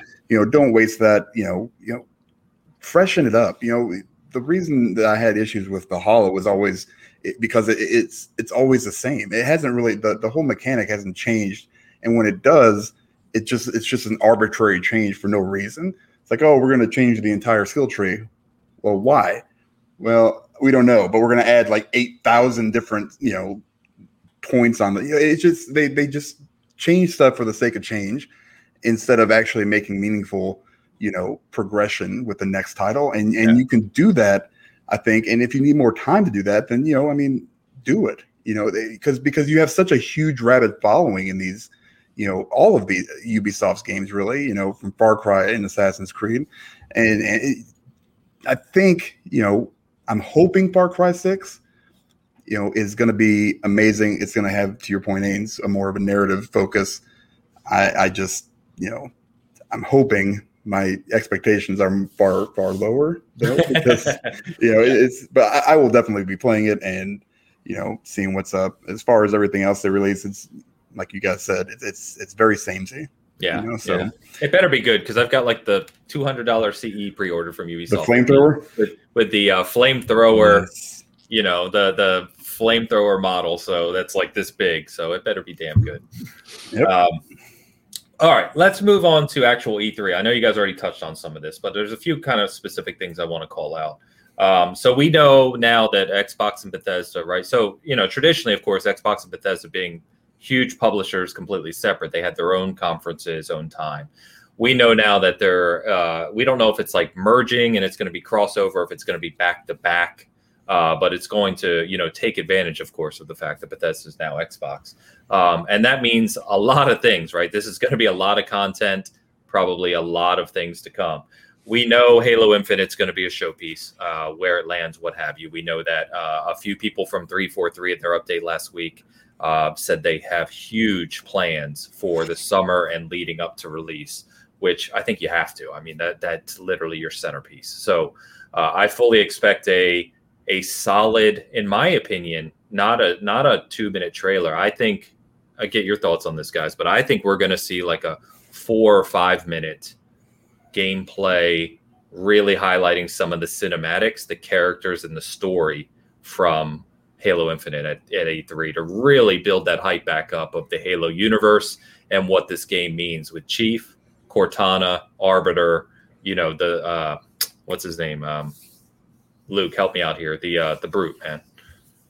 Um, Atriox. Atriox? Atriox. How did you. I know that? Yeah, I know you knew it and I didn't. Oh, At first, man. I, I, I thought you I meant gotta Craig go, at guys. first. I'm and I was like, retired. you can't Dan just knew a Halo thing I didn't. you lost your. Halo card, man. Um, but I really do think that's going to be a centerpiece of their show. Um, you guys think they're going to do that, or do you have other thoughts on what they're going to do with Infinite this year? I'm I'm curious. I mean, I'm probably the only one, but I'm, I'm curious to see what the single player model is. Like, what are they going to do exactly? How is it going to work? It's obviously not going to be probably you know linear. It sounds like maybe maybe it'll be. I heard they had Ubisoft working on it. Oh, then perfect. Yeah, I'm all in. Don't Uh, that should be a nice 90 to 100 hour experience. You know, I'm you know you know how I feel about it. I love the single player stuff. Not a big multiplayer guy. I'm excited to see what they're, going to bring to it. Um, I want to see how they change it up. You know, I expect it to look absolutely gorgeous. Yeah, it has to blow people away, Yeah, right? I, And. I know the expectations for Halo, like the jokes have been online, like it's got to solve global warming, and it's got you know it, Right. the if it doesn't, it's game. a flop. yeah, Yeah. the expectations are too big for the game, but Mhm. facts are facts. This is your showcase title. This is your biggest centerpiece. It's Chief, your biggest icon. It has to show well, is what I would Mhm. say. Yeah, I think- I'm sorry. Go I ahead, was gonna say, um, yeah, I'm expecting two trailers. I'm expecting a updated campaign trailer, more story beats, more gameplay, um, because the narrative this year is going to be course correcting the narrative that was developed last Yes. year that Halo Infinite looks bad and Halo Infinite will be a bad game, blah, blah, blah. I thought fundamentally what we saw of the gameplay looked incredible. It looked really fun. I had no complaints. So they're going to show a trailer that showcases what they've been working on to correct the visuals. I, I'm expecting some side by side shots of like we showed you this last year. Here's what it looks like now, kind of subtly incorporated into the the trailers for the people who are going to freeze frame and zoom in 200 times and try to get the the Craig 2.0. I Right. better see handsome Craig in the trailer. Uh, yes. chiseled jaw, handsome Craig better better be in All there. flexing. Uh-huh. Yeah, be Just great. oiled abs, It's just glistening in the sun. Yeah, Yeah. Oh, that's what man. that. So, uh, Phil, if you're listening, that's that's the expectation, and I'm going to put that out into the internet, so it better happen. um, and then I'm expecting the multiplayer suite. Yes. This is what Halo Infinite multiplayer is going to look like. Let's break down the new modes, returning favorites. Here's our.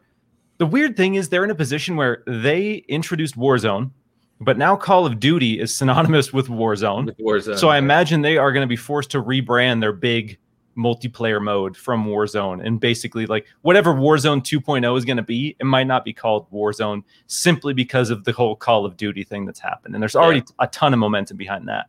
And then what I want to see, not necessarily expecting this, but they have promised us that they will give us plenty of lead time for that beta. I was they- just gonna they- ask they you guys, do you promised that announce the beta, if it's if if it's launching in November, they are running out of time. So they bet they better shadow drop that multiplayer beta. Yeah, I'm completely with you there. And by the way, Steve has a very good point. It better cure the trophy room of PlayStation podcast. Yeah, I don't know if there's any cure for that, but we can hope. The name's backwards on the Twitter. Yeah, it should be like it's a place. That, yeah, it's yeah, Yeah. That's weird. I don't know why they went with that with the name, but anyway, Dumb. he's right. Yeah, dumb. Anyway, Luke, you were nodding your head, agreeing with Miles. I think you were in similar kind of mind space as to what Miles was just saying. Yeah, no, you're exactly right. In fact, I had two trailers written on my notes as well. As you scribble Um, along over there. You just I yeah, I was, had yeah. those I had those written down. I, I agree Um, with Miles. He's saying what I would have said. no, I, I was going to note um, they need to they need to make very clear uh, that it is a Master Chief story, just to make sure they they rid anyone uh, of that carryover taste from Halo Five, which I really don't think is going to be quite the issue any longer. It's been so long; we have an entirely new generation of potential fans. Um, what they do need to focus on are, are actually two characters that you briefly mentioned. One being Atriox, because a good villain makes the story. Uh, I And mean, he's. Batman. Atriox is incredible. Halo Yeah. Wars 2, uh, and then the surrounding canon that, that exists in the extended universe is just wonderful with Atriox. But they need to show fans that don't know that stuff why Mm-hmm. Atriox is uh, such a wonderful Thanos-like villain, Yeah. uh, and that he's not crazy. I- there's something you know methodical in the way that he uh, is there. And then you have to show the voice of us as we play through through Chief. Chief is a historically fairly quiet character. Uh, Halo Four, I think, was the most he talked, and th- we tend to we used to speak through Cortana. That was missing in Halo Five, Uh, and so the fans are going to actually be speaking quite a bit, I would expect, through the Pelican pilot, whose name escapes me. Yes. So I think you show off why he is a good character and why we should be. said he's a key part of the story. And he should be if he's you know taking you around the map and, and helping you explore this world. He's going to be the character's voice uh, through the story, uh, or our voice, I should say. So I think we need to focus on those two characters in this cinematic single player uh, showcase trailer. And then, very similarly to Miles, uh, we need to have some sort of information on that multiplayer suite and how they plan to uh, distribute that to players who are interested, uh, betas or, or otherwise. But maybe give it a date. I don't know that the dates. uh, You could just say November. Just say November. Um, and nail down the date later on if you need to to wait for other If announcements. they, if they say November, everyone's going to assume November 15th. I mean, that's the date. Sure, absolutely. There is another November thing happening um, that I cannot seem to place Thanksgiving? on. No, um, and I can't seem to place. It's in the nerd space. Uh, it might be gaming ways. Is it Red Dead something? No, it's not right. Uh, Grand Theft Auto, Grand Theft Auto 5's re- next gen up thing. Um, Another one. Yeah, come on. another one. Come on. We say that the game makes banks every I, year, but no, I'm not arguing the, the sales and the money it makes. Yeah, no Yeah. one can argue that. but but mind share and you want marketing window space right there um, because your ma- major opposition otherwise would be horizon most likely. So they want to probably be strategic there and battlefield 6 they likely have a market marketing deal with ea on some level. So you want to make sure that those two don't conflict. So if you don't have a date but you have a window time fine whatever. Um, but yeah i expect information on those two and uh, i'm very pleased to say that uh, the, the delay just feels good. It felt right Yeah. and and I'm just thrilled that they're treating Halo with the respect that it deserves. If they want it to be a major player, because I mean, as I as you, I'm sitting back there like Chief is on my wall. It's all over the place. I love it. You know, same with you. I see it. Um, and Atriox, I'm so excited to see him as a villain because he's just so awesome, so awesome. Yeah, me too. Me too. I, I don't think people you, you nailed it, and that's because you were a big fan of Halo Wars 2 and and we kind of know the extended universe a little bit. But for those who don't know, you nailed it. Atriox is probably trying to think, right? If you look back through, he's the best villain I think they've set up in the Halo universe. Uh, and his history and how he came to power and stuff is actually really interesting. Uh, and I hope they really dive into that. So, um, got some comments here. Where we at? Where we at? Darge Knight in the house. What's up, brother? What's going on, boys? Matt Busy Day. Nice seeing Sexy Luke with Sexy Miles joining the sexy host. Sexy, sexy, sexy. There is a lot of sexy on this panel. Yeah. um, so welcome, man. Greg Green in the house. What's up, brother? Good to see everyone.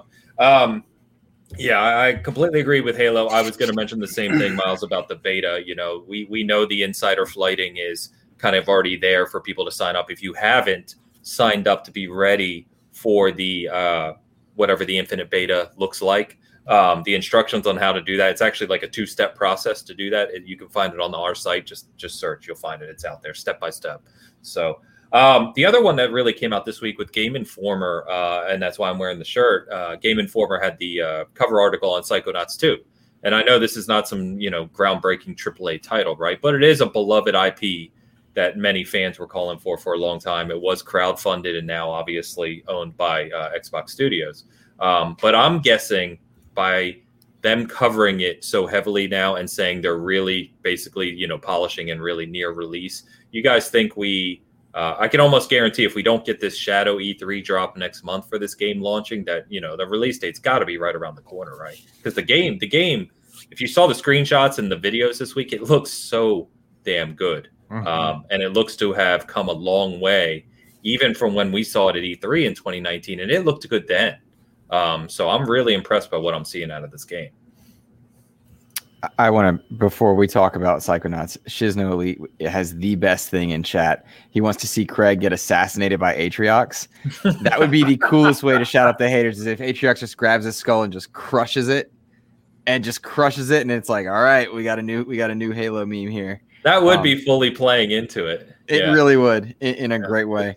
Um Damn it. re- regarding Psychonauts though, uh I- I never played Psychonauts 1. Sorry. And I have no interest in playing the original Xbox version. I was really hoping we get like a remake or a remaster, proper version, achievements, all that stuff. Mhm. That said, you are absolutely correct. This game looks awesome and gorgeous, uh, and it is it is exciting to see this kind of Oh, game. you, you know, oh, so you finally coming around now after the slander that was thrown its way on Thursday.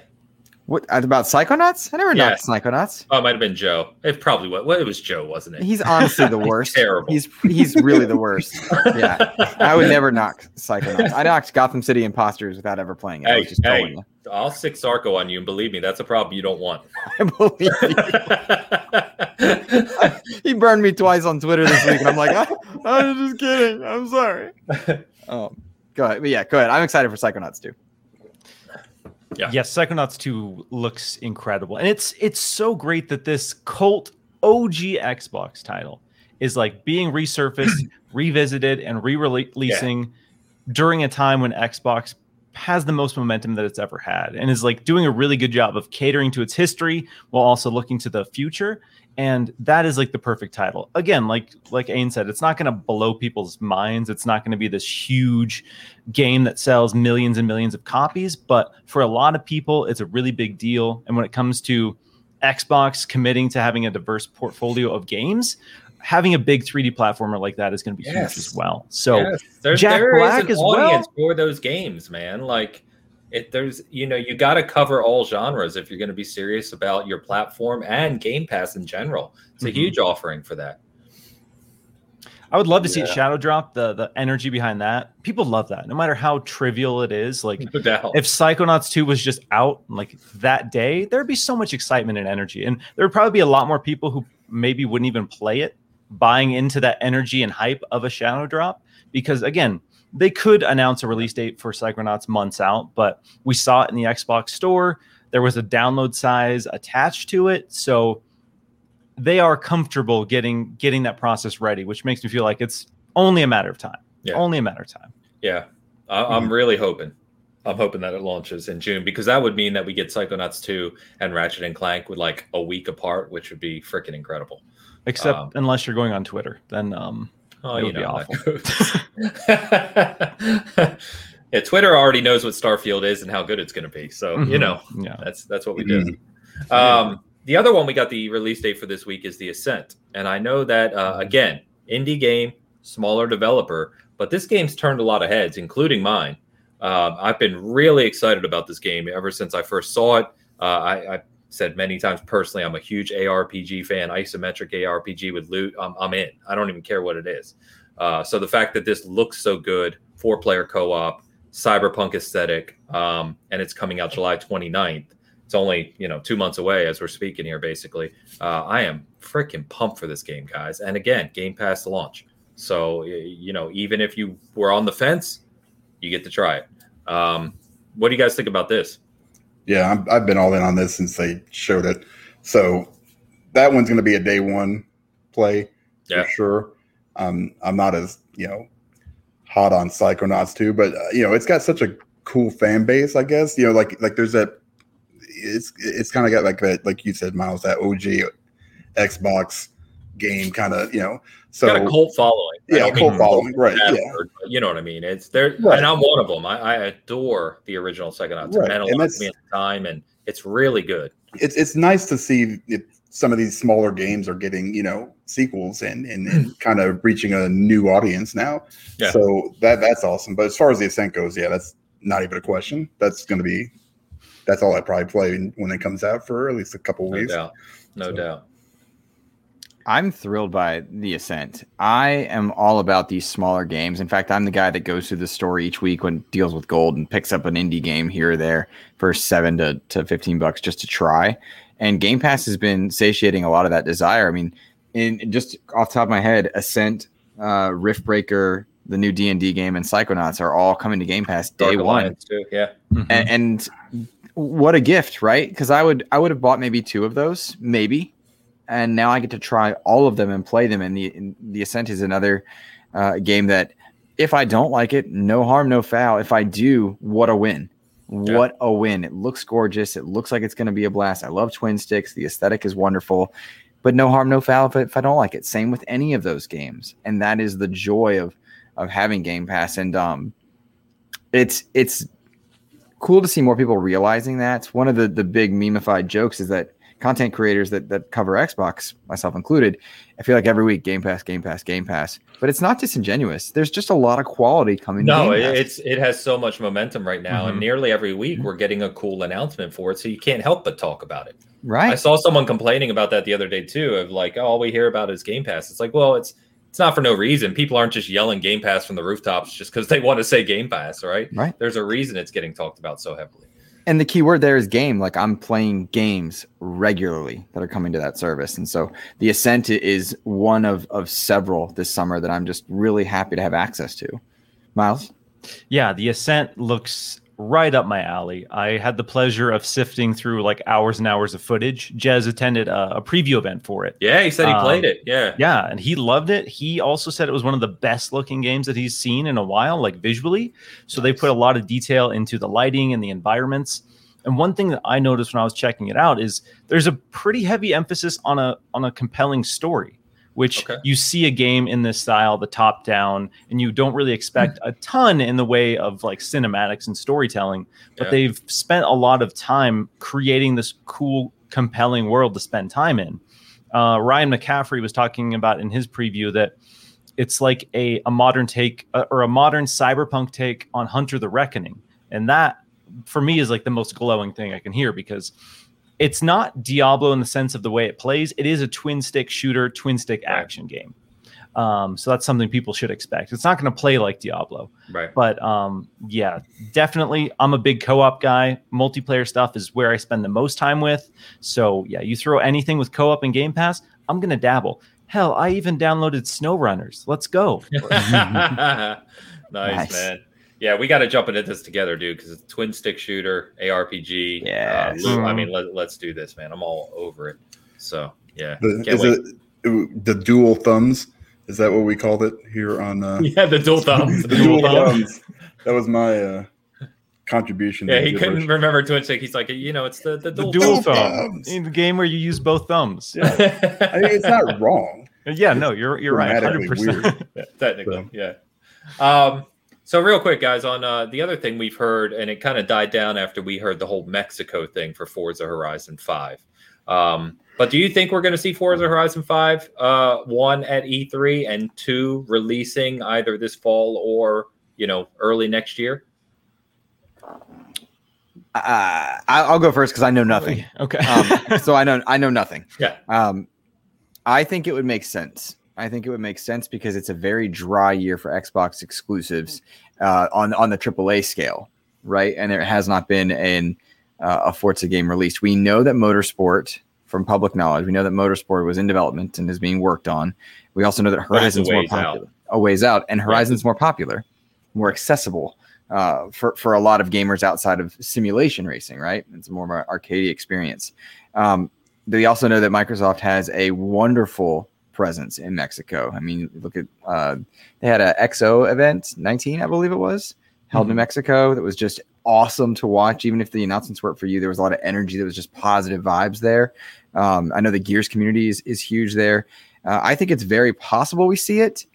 Uh, it's equally possible we don't. And I don't mean for that to skirt the line. I mean, I could see a world very comfortably where Horizon is just right there and it's cross gen, smart delivered, and, and there you go. Whereas Motorsport is true Xbox Series SX only, and you're Yeah. not touching that on Xbox One. That's why I say I can see either uh, so comfortably. Yeah, and they've they've confirmed Motorsport is kind of a, a refreshing of the series, brand new Mm-hmm. physics engines. I mean, Mhm. tire modeling. I'm big into motorsport, so I've looked up every detail I can find on it. Um, and it is next gen only. They they've already said that. So brand new engine and everything. I. I So, missed the next gen only part. Thank you. Yeah, yeah, that's confirmed. So that's why people are like, I thought it's Motorsport's turn. Well, they're not on this sequential release schedule, right? They're kind of mixing it up. So, and also, I, I think I said this a few weeks ago, but I had in my head that uh, Horizon 4 was only two years old. It's not, it's three years old. It came out in Mhm. 2018. Mhm. So, you know, you start to talk even with COVID. Um, but as you said, maybe cross gen, kind of building upon already the enhancements they have for Forza Horizon 4, which is a stunning game as it is. Yeah. Um, you know, I could I could definitely see Horizon 5 coming sooner than people thought. So Miles, I you, mean- you you have to tell us definitively, right? You know, you know definitively, right? I, No, I, I- I don't know definitively. No. My expectation is yes, we will likely see it, and yes, there is a definite possibility we get it this fall. So Halo can, or so Microsoft can keep the Halo, Gears, Forza, Holy Trinity meme just running as long as possible. Um, sadly, I think that's going to be kind of the the realistic highlights when it comes to AAA games from Xbox this that are launching this year. Um, that being said, I know a lot of people are kind of negative on Mexico as a setting, and people were had it set in their minds that it was going to be Japan. But Yeah. doing some research for a video, I started looking at some Oh, areas of Mexico. Mayan ruins. That's when I was like, yes, let's Forza Horizon in Mexico. Let me bomb through some Mayan ruins in my Warthog. That is ideal. Cancun, cruising on the beaches of Cancun in your Warthog. Let's go. Um, Yeah. So Then- yeah, I'm expecting that this year. I got excited. They need to up the amount of crossover though uh, with their franchises because that uh, Halo level in Forza Horizon 4 was incredible. Incredible. More of that, please. More little fun experiences that you can use the Horizon games to play with. I want more of that, and and I'm right with you. I, I put in the chat also. Let's get away from the number system for Forza Horizon and Forza Horizon Motors or Forza Motorsport. Just Forza Horizon Mexico or Forza Horizon Japan or Tokyo or whatever whatever locale is their setting, I think would be Yeah. a great way to title those because the Mhm. number systems are tough to track as they get too high, right? Yeah, once you get to like eight, nine, ten, it gets a little ridiculous. Yeah, Right. which is why you know we joke, but Resident Evil went Biohazard and Village. You know they Mhm. they had the V one one or you know Village kind of looking Mhm. like the eight, but you know it was a, a clever way to start to move away from that. Um, yeah. So last thing I want to touch on, um, and and actually your video reminded me of this because we haven't talked about it in a while, Miles, but is Elden Ring. Oh, Uh, now, Elden Ring has been a very interesting topic for a long time now because you know we sh- we saw it at E E3 2019. Uh, it basically disappeared, and we know that uh, you know we've ha- we have seen some uh, rather. Uh, I won't say confirmed, right? But people in the know saying, "Hey, this game was was nearer than you think," but because they had this nine month polishing phase that From Software does, that really got impacted because of COVID, obviously this has been delayed. But we we know that Xbox uh, has marketing rights, or we believe because we saw it in 2019, and they've had the rights for uh, Sekiro and and uh, Souls and stuff. Um, is there a chance we see it? And I don't know uh, where the release date is here. Obviously, I don't think anyone does. But do you think we see it again this year? Um, it's it's up in the air at this point. So I, I'll start by saying Hellblade 2, Elden Ring, literally the two games I'm most excited to see. Okay. Um, so it wasn't with great pleasure that I got to talk about how we might not see them this year. Um, what I've heard with Elden Ring is that that leaked footage that I'm sure a lot of people have seen going around that was from Yeah. 2019. So they had a gameplay and they were testing basically internal trailers back in 2019 for Elden Ring. So you know there are people who say it's you know not far along, and that doesn't seem to be the case. It sounds like it is very far along.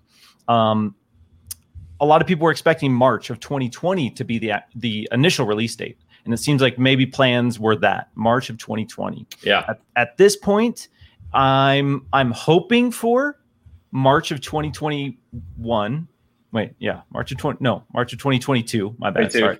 Uh, March of 2022 is what I'm hoping for right now. But also, there's there was that update to their investors, basically preparing them for a scenario where it maybe doesn't hit that window. So I think right now they're aiming for March. March is the goal. March is the dream. We will be seeing it sometime soon. Um, what that what soon is TM is kind of uh, hard to pin down right now. That's why you've seen so many people like in these circles talk about how Elden Ring is coming soon because it is coming soon relatively, but Relative to how the market is right now. Yeah. Xbox's E3 is what I wanted. Xbox's E3 is where I believed it was happening, and I'm sure that Xbox and Bandai Namco want that to be the case. Wanted that to be the case, and now it's a matter of does or does From Software have the means and the time to have a trailer ready for E3 that they're comfortable with? Because the next trailer we see will be gameplay, and the next trailer we will see is going to be a release window. So please let it be at E3. I don't know that it will be. It sounds like it's up in the air, but if not, I can't imagine we wait another three months without seeing something from Elden Ring. Yeah, no, where I'm I'm with at. you. Uh, I'm with you. Um, I really want to see it. It's one of my most anticipated games. I do think it is far along. Um, but I mean, they, if you look at their releases, right, whether it be Souls 3, you look at Bloodborne, you look at Sekiro, um, they, they, they get those games primed for release. They're they're not releasing games that are broken and then need months to fix, right? And Mhm. update.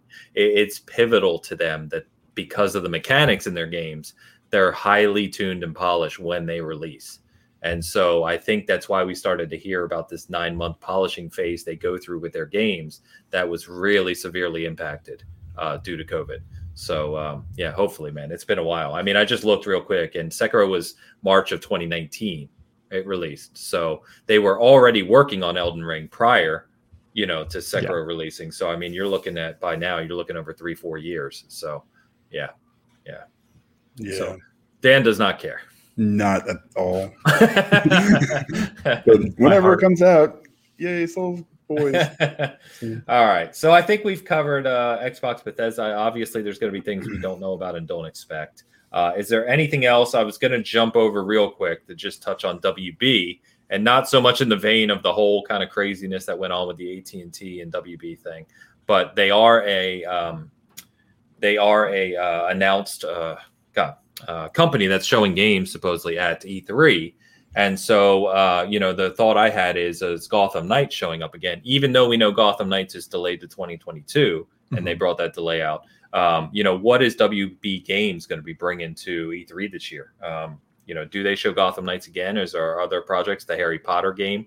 Um, you know, what do we get from that? Do we finally get a release date and some true kind of gameplay of that? Because that's heavily anticipated as well. Yeah, it's probably Shadow of War remastered or something. That's you know, I mean, I have no idea with these guys anymore. I'm ready for some Gotham Knights for sure, but I don't even know what the hell happened at AT&T. Like, it came up on my timeline. I'm I'm looking at it. I'm like, what? I don't I don't even care at this point. It, it's so that that that whole thing has been such a roller coaster. I have no clue. No clue. Yeah, Like, it's my- just my another part just- of the the corporate dealing and the separation of companies and, and where they're going with it. And it basically just asking the question of now that you know uh, the it's kind of back on the table for the WB Games segment of that company to Mhm. potentially be merged, acquired, So. Xbox is buying them, is what you're telling me. Uh, according to Twitter, yes. yeah. Okay. Yeah, I just wanna. Confirmed. yes, it's confirmed. confirmed. Um, Gotcha. But yeah, that's why it kind of rose to the front again. And like I said, we don't I, we don't need to waste time on that. I was talking Yeah. more about what games they actually have coming, their IPs that we'll see at E E3. like Shadow of War three, like uh Brigadier Blue, is that what his name is? That would be awesome. Well, we do have uh, Gollum, right? Yeah. Oh, oh yeah, we do. Yeah. we all kind of grimaced for like, yeah, yeah. Miles is incredibly excited for it. Uh, the first showing of that was not uh, mind blowing. That's for No. sure. yeah. yeah. I mean, you take your your most. I mean, I don't even know how to say it. Like like, it's not a. He's not a boring character. He's just, you know, I don't know what he does. He just kind of runs around and gets uh, angry. A main guy. yeah, it's a super weird choice. Yeah. So, eh, I don't know. Maybe it'll be like Andy Serkis prior to you know when he became Gollum. So maybe that'll be fun. Probably not though. I'm guessing. Yeah. You know, I don't know. I don't know what the hell that is. Mr. say. Positive. Yeah, Mr. on, on, positivity only. come all right. on, come on, Ah. Gollum. We all think the same thing. I'm just someone that says it. And you know, Leo says Injustice Three, and then of Okay. course there's that rumor floating around that um, NetherRealm is actually moving to a Marvel game, a Marvel fighting game. Um, that it could be a Marvel. What was it? Uh, X Men versus something. Someone said I forget now, but you know, I'm. They've done tremendous work with Mortal Kombat and Injustice, so I think a lot of people would be very, very excited to see a Marvel fighting game. Yeah, sure. I I would be because I to this day still love Marvel Nemesis Rise of the Imperfects. An imperfect game for sure, but I love the premise and I loved seeing Wolverine and Venom and Daredevil and Spider-Man all in this like dark dark environment fighting. It was a cool premise, 3D fighter at the time. Um, with environmental like interaction. It was really cool to see my heroes that way. Um, I think we've had better versions of, of crossovers since then, but Yeah. uh, w- NetherRealm's track record in the last six years is just immaculate, immaculate. Um, so Marvel versus Mortal, Mortal Kombat. Uh, anything more hero wise, I'm excited for. Moreover, I just want more Goth- Gotham Knights. I want more Batman. I want more DC heroes to be showcased outside of the Bat family, whom I love. Um, I just I'm, I'm a sucker for superhero stuff, DC comic stuff, and the best I've gotten of late is Fortnite characters, and that while fun for me is not is not satiating that that Arkham fix that I really want. You know. Yeah. Mm-hmm. It's a good question from Brigadier. Oh, it jumped. Sorry. Uh, when was the last Marvel vs. Capcom? I don't even remember. What the Three. last Uh, yeah. Well, yeah, but three? when was that? No, they did the Infinite, didn't they? Marvel versus Capcom Oh, that- you're right, you're right. Which was like 2017. Correct me if I'm wrong. 2016. right. Yeah, I don't know. It felt There was- flat. I remember. Yeah, they, that game, the art style. People seem to like the the combat is seemed to be solid universally, but yeah, people did not like the the visuals. My, Yeah. Myself included. Like Same. it was this uncanny valley of they had like Frank Frank West and these classic characters, but they didn't look like they did in the games, and it was it was clearly a super low budget game, and that was a point. Obviously, back when Capcom was still trying to figure out where to invest money for titles and how to invest money, because that game was incredibly low budget, and it showed, and it sucks because it's such a cool concept for a game and such a beloved franchise. But Yeah. yeah, I, I bought Infinite and played it for like a week, and I never never touched it again. Yeah, a lot of people say Marvel vs. Capcom 2 is the best, which I agree. Um, I actually still have my Dreamcast copy sitting on a shelf right over there. No joke, uh, my Such original copy. uh, yeah, and Darge asked about the Hogwarts game. That that's the Harry Potter one I mentioned. So I, you know, they they gave an update on it. Uh, I can't remember. They gave an update earlier this year um, on its development, and I know it was delayed like every other game. Um, but I, I have to imagine they'll probably show something from it uh, because Yeah. there there is there's a lot of I mean it's Harry Potter. It's whether you like it or not. It's a massive global IP, and people are very excited about that. So um, yeah, I think we'll get a lot of that. But it it kind of ties to the and I don't want to get into it. I said that, but it does tie to the discussion right of the whole WB Games franchise and IP ownership because you're look at everything we just talked about. You've got you know the Batman and DC heroes. You've got uh, Harry Potter. You've got I mean there's a lot of a lot of uh, notable IP under that banner. Yeah, For anyone that wants that conversation, I, I will plug it again. Cast Co-op Five was was, was centered a lot around that conversation. And a whole bunch of other nonsense. Yeah, but we that's, did. that's, yeah. that's what we do. That's what we do. Shameless plugging. shameless plugging. No, I um, know. Plugging on my show. I don't Yeah. think we're going to see much new It's- stuff from WB at all. I think it's going to be they have way too many projects in the works right now. Uh, Suicide Squad, uh, Hogwarts Legacy, Gotham Knights. Like they need to get some of these projects across the finish line before I even want them to announce something else. And then yeah, like you mentioned, the whole legal situation complicates all that. Is some of these titles on hi- hiatus now? Or are they going to be canceling any of these projects? Um, I don't know if it'll be that extreme, but yeah, the future of WB as a whole is um, unsure because they tried to sell, but I think the problem with selling that is most of your stuff is licensed, and buying licensed stuff does not really get you anything. You still have to pay the licensing fees. You don't own that IP. You're not exclusively buying Yeah. uh, the right stuff. You can you only you get to make Harry Potter games. So when you're buying WB and these these teams, you don't really get much. So I think that's there were the conversations that Microsoft was talking to WB about buying them. I think they looked at it and what they were asking and said like we're not really getting much out of this deal. So they're probably figuring out like how to split that up even further because I could see Microsoft saying Nether Realms, let's go, jump on board. Rocksteady, let's go, let's get you an Xbox Game Studios. But I don't see Xbox being like, yeah, we'll buy WB and all the the stuff that comes with that because Yeah. It's a lot not of a lot. weight and baggage. Mm-hmm. Hey, you guys want to go four way on it? We can just. Yeah, we can take it over right now. I got fif- I got 15 I can put in. Would- We got five on it. Let's do it. I, I assume you guys are talking billions, right? No, Go- I, I spent my last money making a super chat to make fun of Joe. Yeah. I gotta, Worth I gotta every penny. Worth the it. change over here. We'll see what we do. Yeah. yes. All right. Uh, last one I wanted to touch on in this vein is Nintendo. The the the I don't want to say odd man out, but they kind of are in the conversation because they do their own thing. They've got their own schedule. Uh, we don't really know much of what they're doing for this fall at all. Uh, you've got Switch Pro rumors. The only thing we know is Breath of the Wild 2 is coming. Uh, the recent kind of rumblings about that is it's going to be pushed again. Not that it had a release date, but it's not going to make 2021. Um, and so, if that's the case, What what is Nintendo doing here? What do they show this summer to get people continually excited about the Switch? Not even that they have to, because the Switch, we always talk about it. It just continues to break all records possible. But still, you've got to give something for your fans. So I'm sure they've got to have something up their sleeve. Do we finally see something from Metroid Prime 4 ever? Or a Metroid Prime trilogy remake? I mean, anything to do with Samus at all?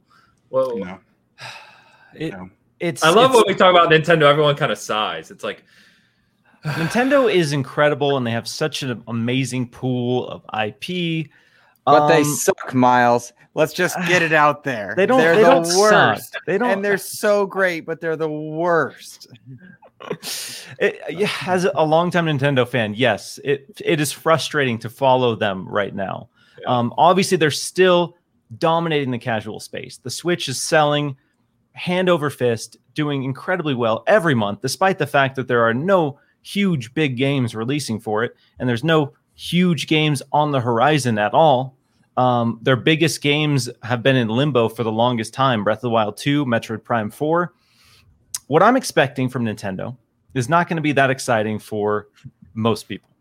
What I'm expecting from Nintendo is potentially the Metroid Prime collection coming out this fall. They're saying, hey, we're still working on Metroid Prime 4. It's coming out not soon. Here is a collection to tide you over in the meantime. We didn't release that last year because we knew uh, we still had a ways to go. So this will give you a year to play through all the Metroid Primes. Right. Maybe next fall we'll revisit this conversation. Uh, Breath of the Wild 2, I expect to see a trailer. Same deal. It's not coming anytime soon. Maybe March, maybe later in next year. Um, but here are some remasters of some other games to celebrate the 25th anniversary of Zelda to tide you over while we finish this game. And um, yeah, that's what I'm expecting from Nintendo. and you only have 37 minutes on a specific date to purchase them, or you're screwed. That's going to Oh. be what's going to happen. Yeah. And also, if you want actual basic functionality, you have to buy 13 amiibos, and oh you'll god, be do to we, go. do we even want to get into it? I'm not going to get into it. Kiss my ass, Nintendo.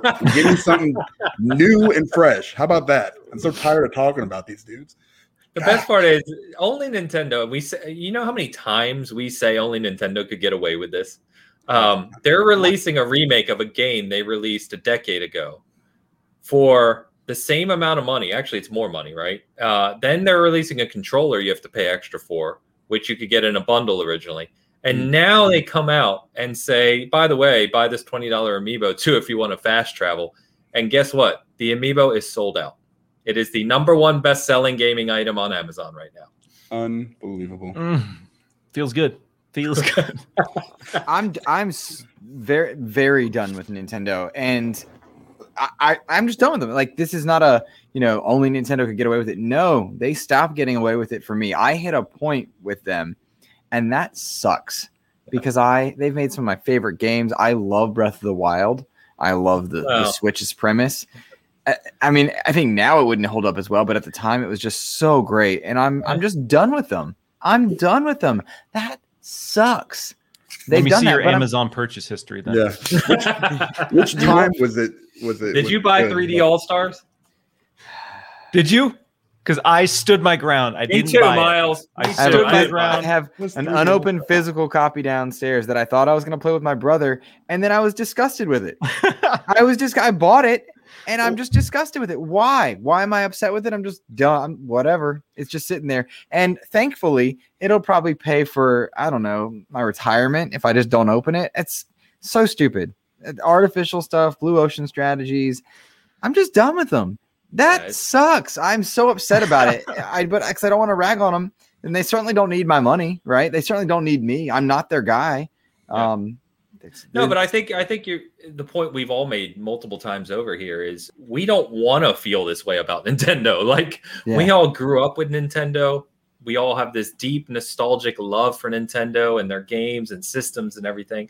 Just they they treat their fans like garbage, and I don't understand it.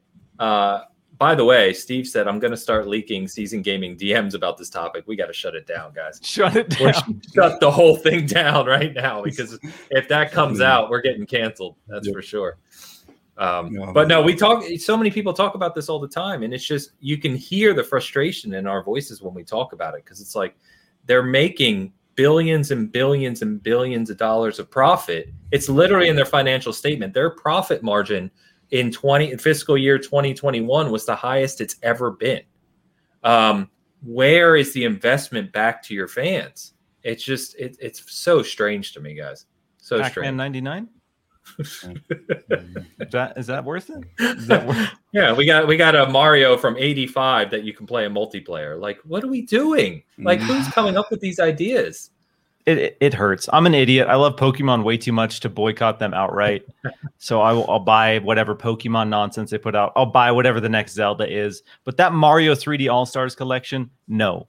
Laziest port I've ever seen in my I don't life. remember which Like, one that was. That was uh Super Mario 64 uh Galaxy. It was the and one they stopped selling in March. Yeah, Yeah, that's li- yeah, that's I, I avoided that too. I feel pretty I- good. I bought it because I wanted to play Sunshine. I'd never gotten to play Sunshine, and apparently they still didn't have the invert controls ready. Nope. You kidding me right now? Yeah, it's- it wasn't even 60 FPS. These games are Nintendo 64 games that run like they did on the Nintendo 64. What are you doing? Why are you charging $60 for that and then only a limited window? It's Yeah. Uh, again, I, I love Nintendo, but Th- My- they do not deserve the passes that they are now getting. They did it one time. They Yep. really did it one time, but Yeah. I'm over it. Sony's making better at AAA games than they are.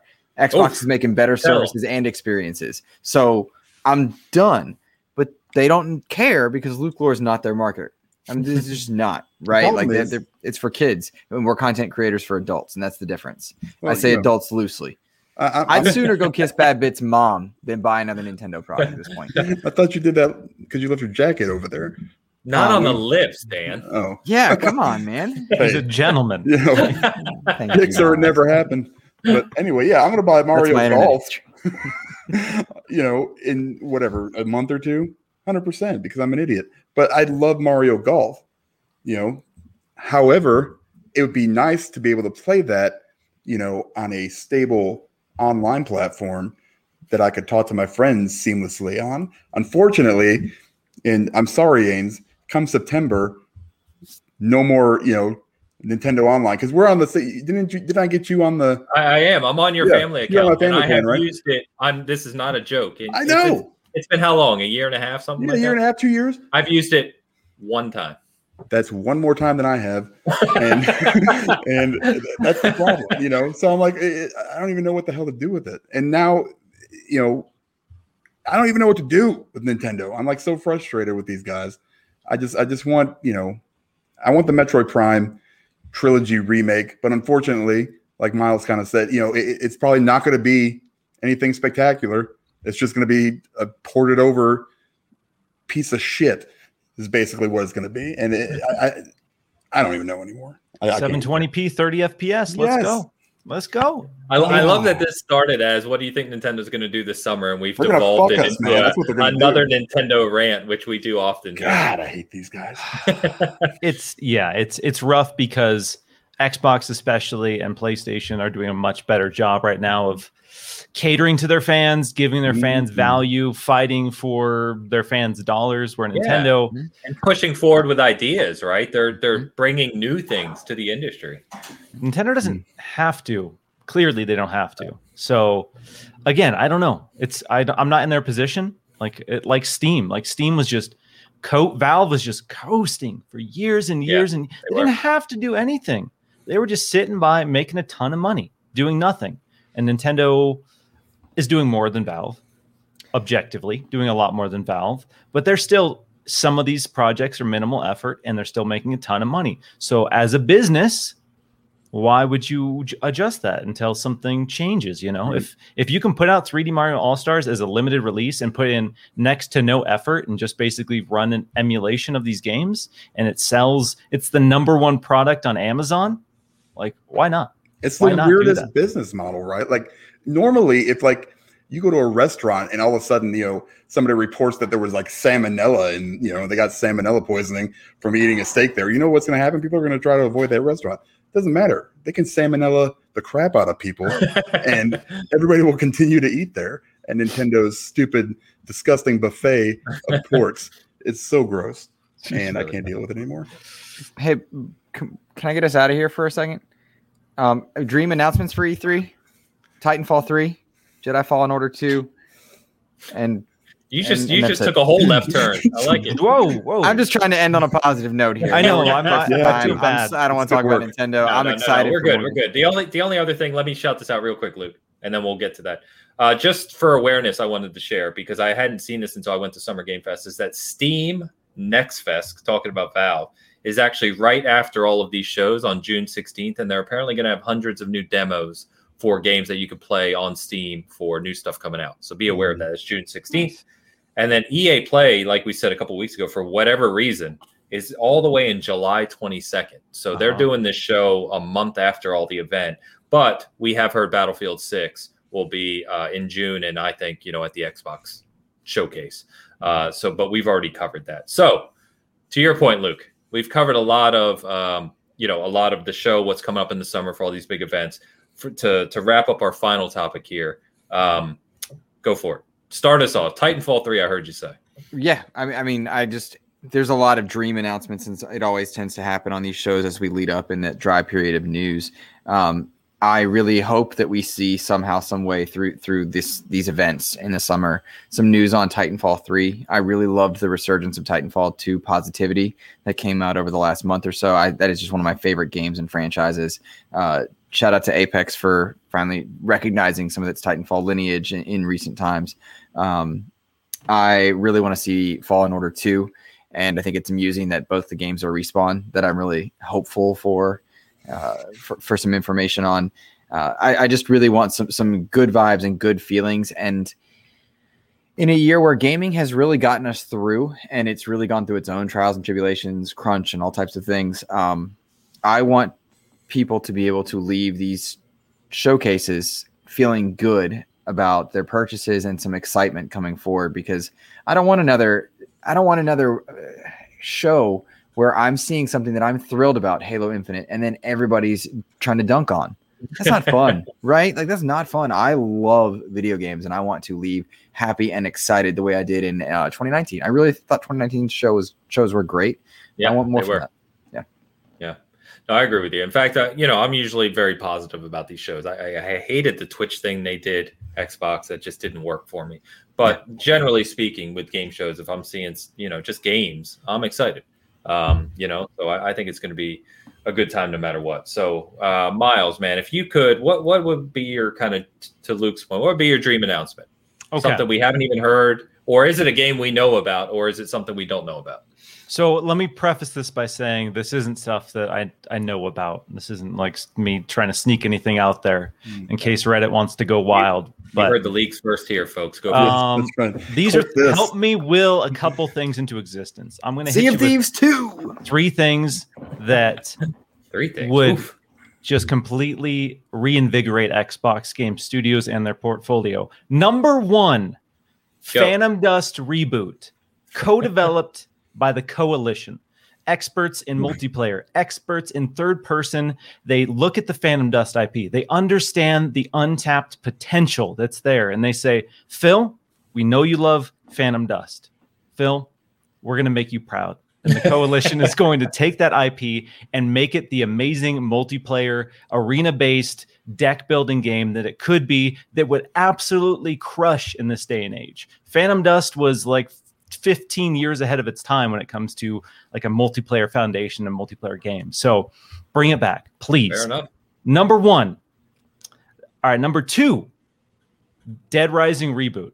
Yeah. Capcom partners Very with Xbox and Capcom partners specifically with Undead Labs to make and reboot a darker, grittier version of Dead Rising. Boom. Mm. Too perfect to not exist. And number three, number three, Konami is in the process of, you know, Here we go. partnering with teams to refresh and revitalize their iconic IP. Um, Konami sees the value of Xbox Game Studios, um, and Ninja Theory pitches a Castlevania reboot in the vein of God of War 2018 to Konami, and Ninja Theory develops a third-person open world Metroidvania in the uh, Castlevania license. Castlevania. Boom. I'm in. There I'm we in. go. That's it.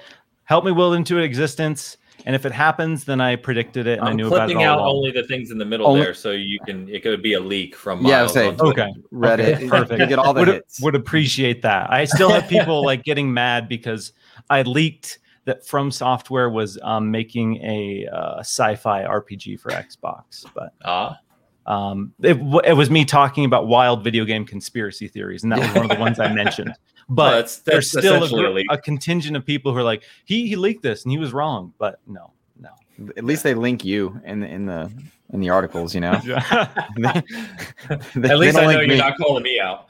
Yeah. Um, Luke, I think he uh, he won up your your simple mundane Titanfall three expectation. Uh, Mm-hmm. as much as I would love a Titanfall three, I think that I think Mundane. another Titanfall is inevitable. I hope, Mhm. um, just because of how beloved that IP is.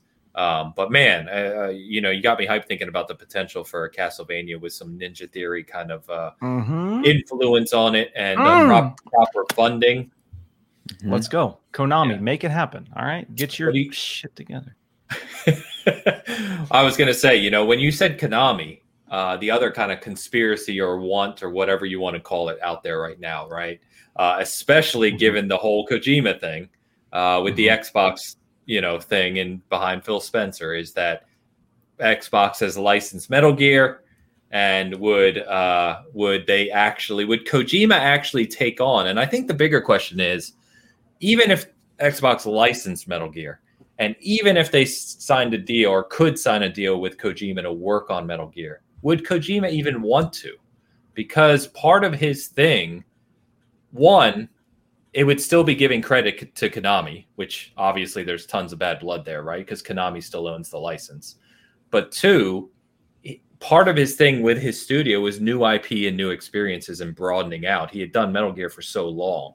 So I know a lot of people have had this kind of conspiracy thing of, oh, Xbox is working with Kojima, Konami's licensing their stuff. That means Kojima, Metal Gear, Xbox, it's done deal. And I'm like, ah, I don't know if that's true. It'd be crazy. I, I, I agree, but I, I just don't know if that would ever come to fruition. If Kojima would even want to do that. I think there's Kojima Xbox validity somewhere. I don't think it's Metal Gear Yes. related though. Agreed. Abs- abs- no, I don't think they're. I don't think, like you said, I don't think Kojima has any interest, and Yeah. I don't think Phil Spencer approaches Kojima, which those have been the conversations, and I'm sure we'll see something about those conversations sometime in the near future. But I don't think the conversations are, "Hey, you want to work on Metal Gear again? I know you have a new team. We're trying to get people in. You want to do this?" I'm. I I guarantee the pitch from Phil was, "All right, we understand." what you want to do. We understand your vision. You want to take risks. You want to make big, bold games. Um, did PlayStation, you know, give you enough? Was that the right place to do it? Um, Mhm. We have this vessel called Xbox Game Pass where you can try these new ideas. You can Yep. experiment with different things, and there's not this stress of selling X number of copies. So your creativity, your vision here has a better chance of getting to a wider audience because there's not this $60 barrier attached to these more Yes. artsy projects realistically. So I'm sure that was the pitch from Phil. Hey, Yep. this is what we can offer. 100%. Let's jump on board. We'll give you a lot of money to be weird, and that's all you need to do. Make games and be weird, and here's some money. And I don't imagine that Kojima denied that offer, but 100% agree. Uh, said very similar comments uh, previously as well. As it's Xbox Game Pass. Is, I think we talked about this on Cast Co-op, didn't we, Luke? Xbox Game Pass is a tremendous vehicle for creativity Absolutely. um, because it removes some of the risk of being creative in this space. And Kojima is a poster child for that. Um, so what I would like to see is hell, we'll throw it out. This will be mine uh, because I hadn't thought about this before you mentioned it, Luke, honestly. But Mhm. as we're kind of talking about this topic, is do everything we just said. Let Kojima work with Xbox, make a Game Pass, give resources, let his department work on it. Take Silent Hill. Give me a Silent Hill reboot with some Kojima craziness in it, and give me a proper horror game that he's always wanted to create and never got the opportunity to. That'll be that's my wish. great if they can get it. I feel like that'd be a Sony thing, but great for anybody that gets it for sure. Yeah, uh, shit. I don't honestly. I don't care where it lands. Just give it to me. Yeah. same boat. I don't care. Same. With Konami, I don't care who buys them, who who publishes the game. Just please take it away from Konami. That's all I ask. I don't Yes, care who it no is. Just please, No someone doubt. make a good version of any of their IP. No doubt. Dan, you got one? Give us a crazy wish other than Tunic eventually releasing. Yeah, that'll. I mean, I played the demo. It's fantastic. Um, all right, so like way out there, Dream World, yeah, Dream World. Mhm. Parasite Eve. Whole, you know, not maybe not a remake, but like just go back to Parasite Eve, and I'll take a remake at this point. Um, I want that so bad. I don't know why. I feel like it's a big enough IP, and I feel like it did well enough back in the day where, you know, and people remember it, or either that, or it's just me. talked about pretty often, honestly, Yeah, I mean, it- it seems like you know it, it was, and that's a you know a horror genre. That's something that I'm not gonna you know normally play. That I will play 100. percent Um Aside from that, I'd love to see some Bioshock. Yes. stuff. Well, we know that's coming. I mean, We know you're right. Yeah, and then something from like Ken Levine. You know, so kind of those you can put those kind of together. You know, something from him. The guy is super pretentious. I feel like and weird, but you know, kind of Kojima like. You know, but his, his stuff is so good. You know, and, and so I will forgive. Ooh, shit! Excuse me. Ooh, I know where that Dr Pepper boys. Um, but uh, I need to get some tums, man. Holy shit. Um, but yeah, uh, something from Ken Levine, whatever that may be. yeah, I don't know what pretentious guy. Look, kind of nailed home the point. Yep. you did. Oh my That's gosh. perfect. Perfect. Uh, by the way, we got a super chat from Bigoteers Blue. Thanks for coming out, man. Appreciate it. Five dollars super chat. Quick question for everyone: What are your most wanting games to get an FPS boost outside of the common answers like Rise and Sunset? Overdrive. Arkham Origins. Yeah, Okay. sure. Okay. I'll go with that one. I just want more Arkham. I just want him back. Yeah, mine Um, is Sunset Overdrive. So That's Uh, a weird omission. That one's really I don't even understand unless there's like a fundamental issue with the engine. Is because that is an X Xbox franchise or Xbox published game. So there's no publisher interference, which has kind of been the hurdle for some titles. But Yeah. yeah, why not Sunset? Like Yeah, Wow. I don't know. I really want that one. I haven't honestly thought about what other games I would want because most of the big franchises I love, be it Halo, be it Gears, etc., they they have the focus already, right? We saw Prey would have been one of mine. How about Red Dead. Redemption 2?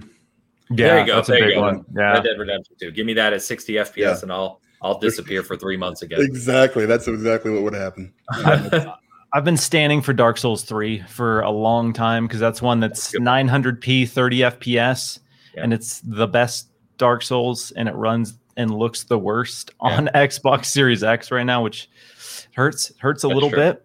Um, that'd but I have a feeling that's probably a Bandai thing. That's probably uh yeah, we're gonna sell I, you I, that Ashen edition here real soon. So the funny thing about Dark Souls 3, I, too, I don't know if you know, but it's better than Bloodborne. Did you know that?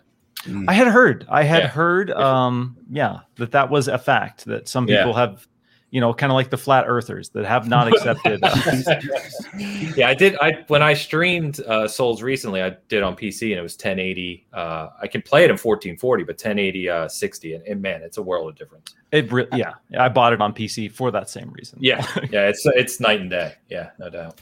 Titanfall Um, 2 was was my FPS boost game, and I will say, as more people start adopting better monitors that can display 120, uh, you will find that FPS boost is a huge boon for the system. One that I didn't think was that big a deal until I saw it in real time.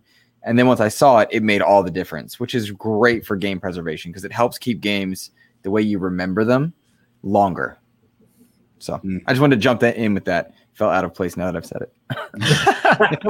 You should. Well, try, try, yeah, try having some indigestion right before you Right that in there. Even Uh, worse. Mr. Babbitt, real question: Will 60 FPS make RDR too fun? Uh, Joe, so you know I've had enough slander about RDR two. We're gonna we're gonna take care of this. Yeah. somehow. Miles, you want to be in cast co-op? We got an opening. Yeah, we have. We I was gonna say I thought people knew that the best video games are not supposed to be fun. All right, that's That's true. Last that's how it works. Exactly. super chat from my brother Hassan, out and about, dropping by to say hi. Hassan, thank you so much for 99 super chat. And uh, to get real serious for a second, um, Hassan's family is in Palestine. Mm, Um, shit. so uh, serious, serious. Uh, th- be thankful for the uh, ceasefire. Let's hope uh, this is done with for now. In in the vein that it was going on, his family is safe. We did learn uh, the other day. So um, if you haven't paid attention to what's going on over there, um, especially if you have the means to help in any way that you can help. Uh, please do because it's it's we've been talking in another chat about it. It's horrific on the most grandest of levels. Um, so yeah, uh, please, please uh, don't disregard it and just you know flash by clips on Twitter or the news and disregard them because there's people that are being seriously, seriously impacted. Um, you know, like I said, as, as horrible as it can possibly be. So shout out Hassan. Thanks, man. So yeah, sorry to get all serious, but uh, Hassan made me think of it for that. Hey, Ains, are we still doing the uh, stuff, the donations and everything? Yeah, so uh, we're actually on the tail end. So this week in our merchandise shop, thank you, Dan. Um, you know, uh, SG merchandise is fifteen percent off, free shipping, and one hundred percent of all the profit. Uh, we usually donate it to AbleGamers and uh, Special Effect for charity gaming. This week, we're donating it to uh, Medical Aid for Palestinians. So right. please, um, you know, check that out if you just want to pimp out the uh, the SG stuff. Uh, I, I, don't even really care so much about that. Yeah. I, I, definitely appreciate right. it, um, but it's it's more about just doing it for the right reasons. Right. So, yeah. All right, guys. I'm going to go ahead and get us out of here. This has been a fantastic show. Seriously, this is a, a real fun conversation. Um, a lot of things I didn't even really plan on touching on. Uh, we may have to apologize for the Nintendo rant. I don't know. Maybe. Who knows? I think it was necessary to get it out. Um, we've got a, a, lot of things coming this week. Like I said, Biomutant, a lot to say on it. Monday morning, review, tips, a bunch of other things, screenshots, gameplay. Just stay tuned, a lot on it. Um, if you haven't caught it yet, uh, there's an industry perspective chat out there with Chris Johnston, uh, friend of Luke and Joe's, and uh, now mine, thankfully, super nice guy. Um, very, very uh, genuine and someone who's been in the gaming industry for a very long time. He worked at Electronic Gaming Monthly uh, when he was 17. He actually used to write the Quartermann articles, believe it or not, which when he told me that, my mind blew because I read those as a kid. Um, and he uh, he runs secondplayer.net. He player one podcast. He's been gaming podcasting since 2006. Um, so he's been doing this a very long time. So check that out. It's a great conversation.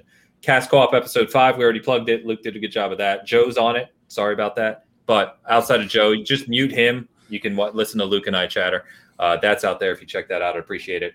And then lastly, stay tuned because there is a, a, a huge, the biggest guest I've had yet on industry perspectives, and it's going to tie into our Good in Gaming initiative this week um, about access- accessibility and some other aspects. It'll be a, a, very good one.